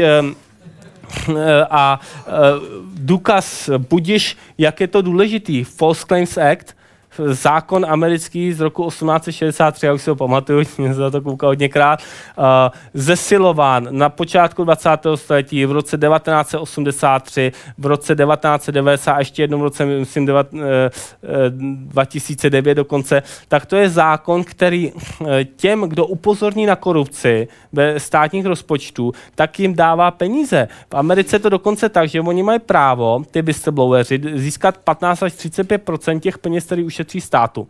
Kromě toho, ten zákon je ochraňuje, dává jim ochrany všechny možný. Tak to si vemte, a to už jako, to je hodně ostrý, jo? Takže si vemte, že stát vám řekne, he, najděte tady upozornění na korupci, ušetříte státu miliardu korun, dostanete 150 milionů. To je teda sakra motivace. A tam to právě a tím pádem v Americe ta korupce, jako přímo ta černá korupce, to kradení, tam je naprosto minimální z tohohle důvodu. U nás, kde se krade úplně šíleně, tak když jsem tohle řekl Nečasovi, tak jeho reakce byla, no, že nemůžeme přijímat všechno, že u nás je, musíme si to rozmyslet a u nás je ta historie historických důvodů a nějaký udavačství. No, prostě úděsný, právě to jsme se dali předtím. No, ještě to udavačství, no... Já se k tomu ještě dám, mám na to ještě slide, tak k tomu se ještě dostanu. Další taková věc, kterou třeba chceme jako fond prosazovat, kromě toho, že budeme podporovat. V podstatě náš fond nějakým způsobem je privátní substituce False Claims Act. My ty lidi budeme odměňovat, budeme jim dávat mediální podporu, mediálně podržíme, jak korupčně zašlapali a ještě navíc jim dáme právní podporu, právní ochranu. Další věc, na co chceme, takový už... příklady absurdit. Existují 3 země. Nauru, to je 7 000 obyvatel, Marshallovy ostrovy, oboje Tichomoří, Marshallovy ostrovy 60 000 obyvatel a ta 3. země, kdo chce 3. knížku a ty plesy, tak vy už jednu máte, no, tak už tak ta 3. země je skutečně Česká republika. No a Česká republika je jeden z tak, těch absurdních zemí, kdy existují akcie na doručil v listinné podobě bez registrace, ale já zdůraznuju, jsou to akcie na doručil v listinné podobě. V listině, to znamená, to jsou papíry, kterými se uplácí, to znamená místo, abyste někomu dali 50 milionů cash, tak vy mu přinesete akcie, tamhle firmy Hages třeba, jo, ukradla, to je prostě korupce v řádu 500 milionů, já jsem si nechal udělat studii, kolik to reálně mohlo stát, korupce 200% na firmě Hages, no tak uplatíte firmu Hages, že přinesete akcie. To je úděsný, nikde to neexistuje, kromě teda Tichomořských ostrovů u nás a nemá to vůbec žádný logický opodstatnění. Jak je vůbec možné, že to nezrušili? No, protože já mám podezření, co? Proč by to rušili? No ale teď oni to chtěli poslat. Teď tady bylo, že státní zakázky by mohly dělat jenom firmy, nemůžou dělat akcie na doručitele. No to je zase samozřejmě podvod na veřejnost těch šmejdů, protože oni věděli, že to nejde, protože akcie na doručitele je v pořádku. Ale finta je v tom, že to jsou akcie na doručitele s registrací, které jsou někde registrovaný, a ne akcie na doručitele v listinné podobě. Takže zrušit akcie na doručitele v listinné podobě, minimálně teda zakázat, aby se účastnili veřejných soutěží a ideálně zrušit, není vůbec žádný problém. A to oni prostě si udělali problém, protože úmyslně chtěli dělat nesmysl. Jo, prostě děsný, jak to funguje. No takže to je jedna z věcí, které když se o tom bude hodně mluvit a hodně lidí o tom bude vědět, tak oni to budou muset zrušit, protože by nedostali hlasy voličů, že? Tak aspoň něco. Cílem všech opatření, všeho je transparentnost vlastnictví. Beneficial owner. Kdokoliv, kdo se uchází o státní zakázku, musí být jasně transparentní ten konečný beneficial owner, ten konečný vlastník. Zrovna tak, podle mého názoru, určitě by mělo, je v pořádku majetková přiznání. Minimálně lidi, kteří jsou ve státní veřejné správě. Prostě musí být majetkový přiznání. Není prostě možné to tajit a už kvůli tomu kradení u nás. Jo, a já bych byl obecně pro obecně. A to je prostě, tím nechci nahrávat komunistům v žádném případě, ale prostě je to problém a je třeba to řešit. No vlastně jsem to řekl, Nadační fond proti korupci se teda zabývá těmato věcma. Nebudu už možná se postřelit v novinách, jak jsme zajímavý peripety s registrací nadačního fondu, kdy soudní úřednice prohlásila, že nadační fond proti korupci není ve veřejném zájmu. To bylo vynikající, protože my jsme se tím rázem dostali do podvědomí a není tomu tak, že bychom tu úřednici skorupovali. Já jsem ten dotaz, jestli jsme někoho uplatili, když jsme proti korupci, takže nikoho se neuplatili.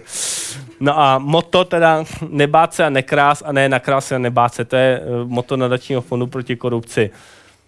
Připomenutí, aby jsme nezapomněli.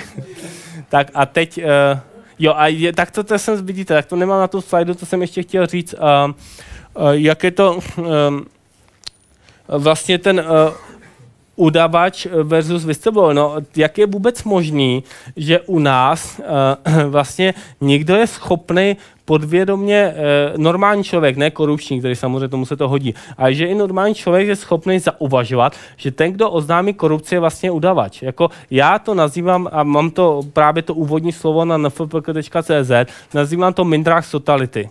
Je to prostě mindrák, kdy lidi za totáče, odvážní lidi bojovali proti režimu a nějaký udavače prostě udali, aby z toho získali prospěch, že jo? Udali je totalitnímu režimu. A nějakým způsobem prostě lidi, jak nemají logické myšlení a jak se tím třeba nezamyslí a jako prostě nezamyslí se nad tím, tak jsou schopní jakoby nějak si dát nějakou analogii mezi tím, že když někdo upozorní na korupci, na krádež a oznámí krádež, takže vlastně něco udal, jako boncnul, no to, co to je, jako. Jo a právě taková, s oblibou říkám analogy, vidíte, jak sousedé vykrádají byt a zavoláte policii, tak jste udavač nebo co, jako, to je prostě úplně uhozen na hlavu, že jo, nebo ještě mám to v tom úvodním slovu, vidíte, že vykrádají vaši garáž a zavoláte policii, jste udavač, když vykrádají váš majetek, no a že korupčníci vykrádají nás, naše daně. Jo, tak prostě neupozornit na to je samozřejmě hrozně špatný a je to i zbabělý, když někdy to může pochopit, ty lidi se bojí. A právě činnost nadačního fondu je ta, že se snažíme lidi povzbudit a poskytnout důvod k tomu, aby se nebáli, aby prostě do toho šli. No a co takové poskytnutí důkazu? Nahrávka. Komu tady vadí, schválně to je, a komu vadí, já jsem se setkal při různých rozhovorech, třeba v rádiu, reportér vadil, říkal, ale to je hrozný, představte si, že vás někdo nahrává. Jak to vidíte, jako, jaký je to problém, že vás někdo nahrává? Jasně, a jako je to v pořádku, že vás někdo nahrává, nebo... Jo, jako to je dobrý se na tím zamyslet. Co? No, ano, děkuju, to je přesně ono. To je právě to, že lidi si řeknou, ježíš, aby mě někdo nahrával, no to je strašný. No jasně, že přičem, to je ta odboje, jako pokud tady se budu s někým bavit a budu řešit třeba své partnerské vztahy, nebo jestli někomu někdo zahnul nebo nezahnul a někdo mě bude nahrávat a vydírat něco, to je samozřejmě špatnost, jako samozřejmě někoho se jen tak nahrávat bez jeho vědomí je špatnost. No ale obecně při normální jednání. No ale proboha, když je tady podezření na zločin, když je tady korupční zloděj a já mám zásadní podezření a vím, že on po mně bude chtít úplatek, no tak samozřejmě se musím nahrát. Přeci musím se snažit poskytnout důkaz a jsem odvážný, pokud se snažím ten důkaz získat. Analogie, jednoduchá analogie. Vidíte, jak vykrádají ten byt a nefunguje telefon. No tak si vezmete foťák a ty zloděje vyfotíte. A nebo si natočíte na videokameru, abyste, když přijde policie, jak doufám, nebude skorumpovaná, tak aby ideálně je mohla zatknout. No tak jako to je prostě jasný, že to je správně a pokud je někdo trochu odvážný, tak to udělá. Když třeba riskuje ten zloděj, si to může všimnout a může vám chtít něco udělat, že? Tak je to riskantní. Ale ten, kdo teda je ochoten získat důkaz tímto způsobem, no tak je odvážný člověk. Ale v žádném případě na tom není vůbec nic špatného. Naproti tomu znova říkám, když se budu natáčet souseda, já nevím co, tak to bezdůvodně, tak to určitě je sviňárna, že jo? Jo? Takže je třeba právě rozlišovat právě ten kontext a co to je. Takže když mám zrovna tak, asi nikdo nespochybně, že biska asi má smysl. Zrovna tak má smysl rozvědka a taky může používat nějaké metody a tak dále, ale musí to být odůvodněný případy. A pokud je to odůvodněný případ, tak je to jednoznačně správně a je třeba to dělat. No a znovu říkám, my jako nadační fond chceme podporovat, vlastně je to soukromá substituce, mimo jiné, soukromá substituce zákona False Claims Act, kdy chceme podporovat lidi, kteří se odváží něco udělat, whistleblowery. A kromě toho se snažíme teda i nějakým způsobem motivovat lidi a pozvihovat to, co tady mám vznešené řečeno, ty morální hodnoty společnosti, které se obávám, že u nás jsou opravdu na bodu mrazu. A je třeba s tím něco dělat. Tak děkuji za pozornost.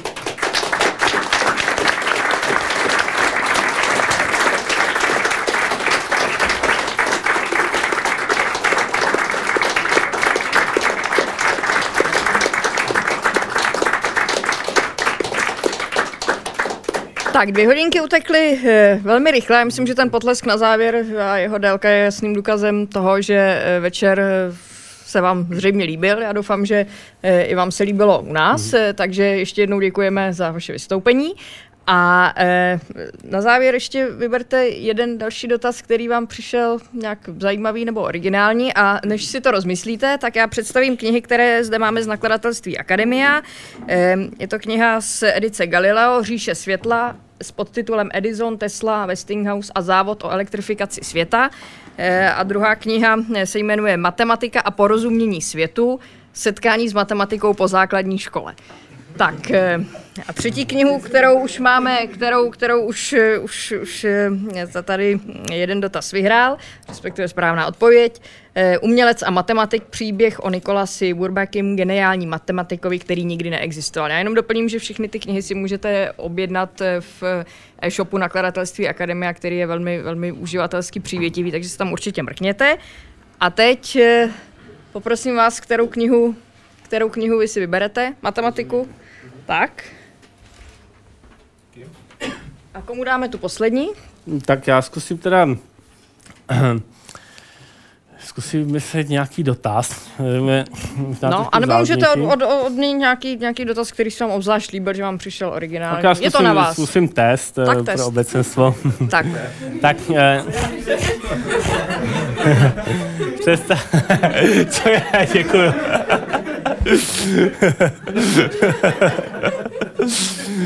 Tak já bych to zkusil vrátit tomu investování třeba. Tak představte si, že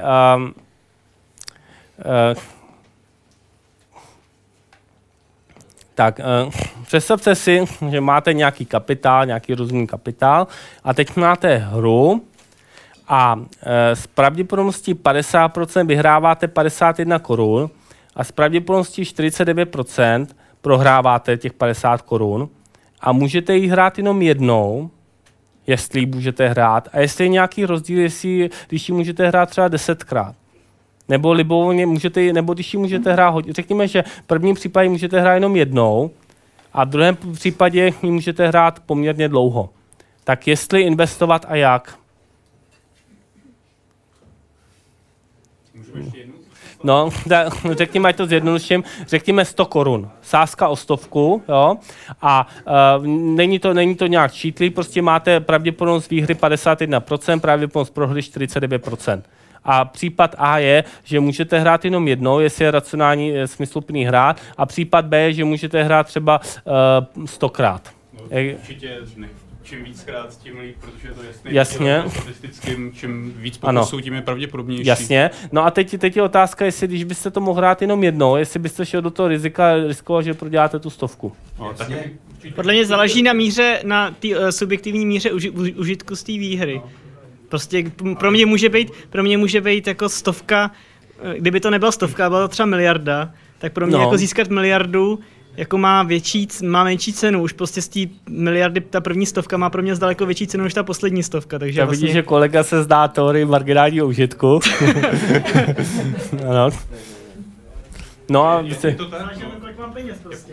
Pokud si můžu dovolit vyrovnat se s tou ztrátou, tak je to pro mě rozhodně matematicky správné rozhodnutí a 100% to chci udělat.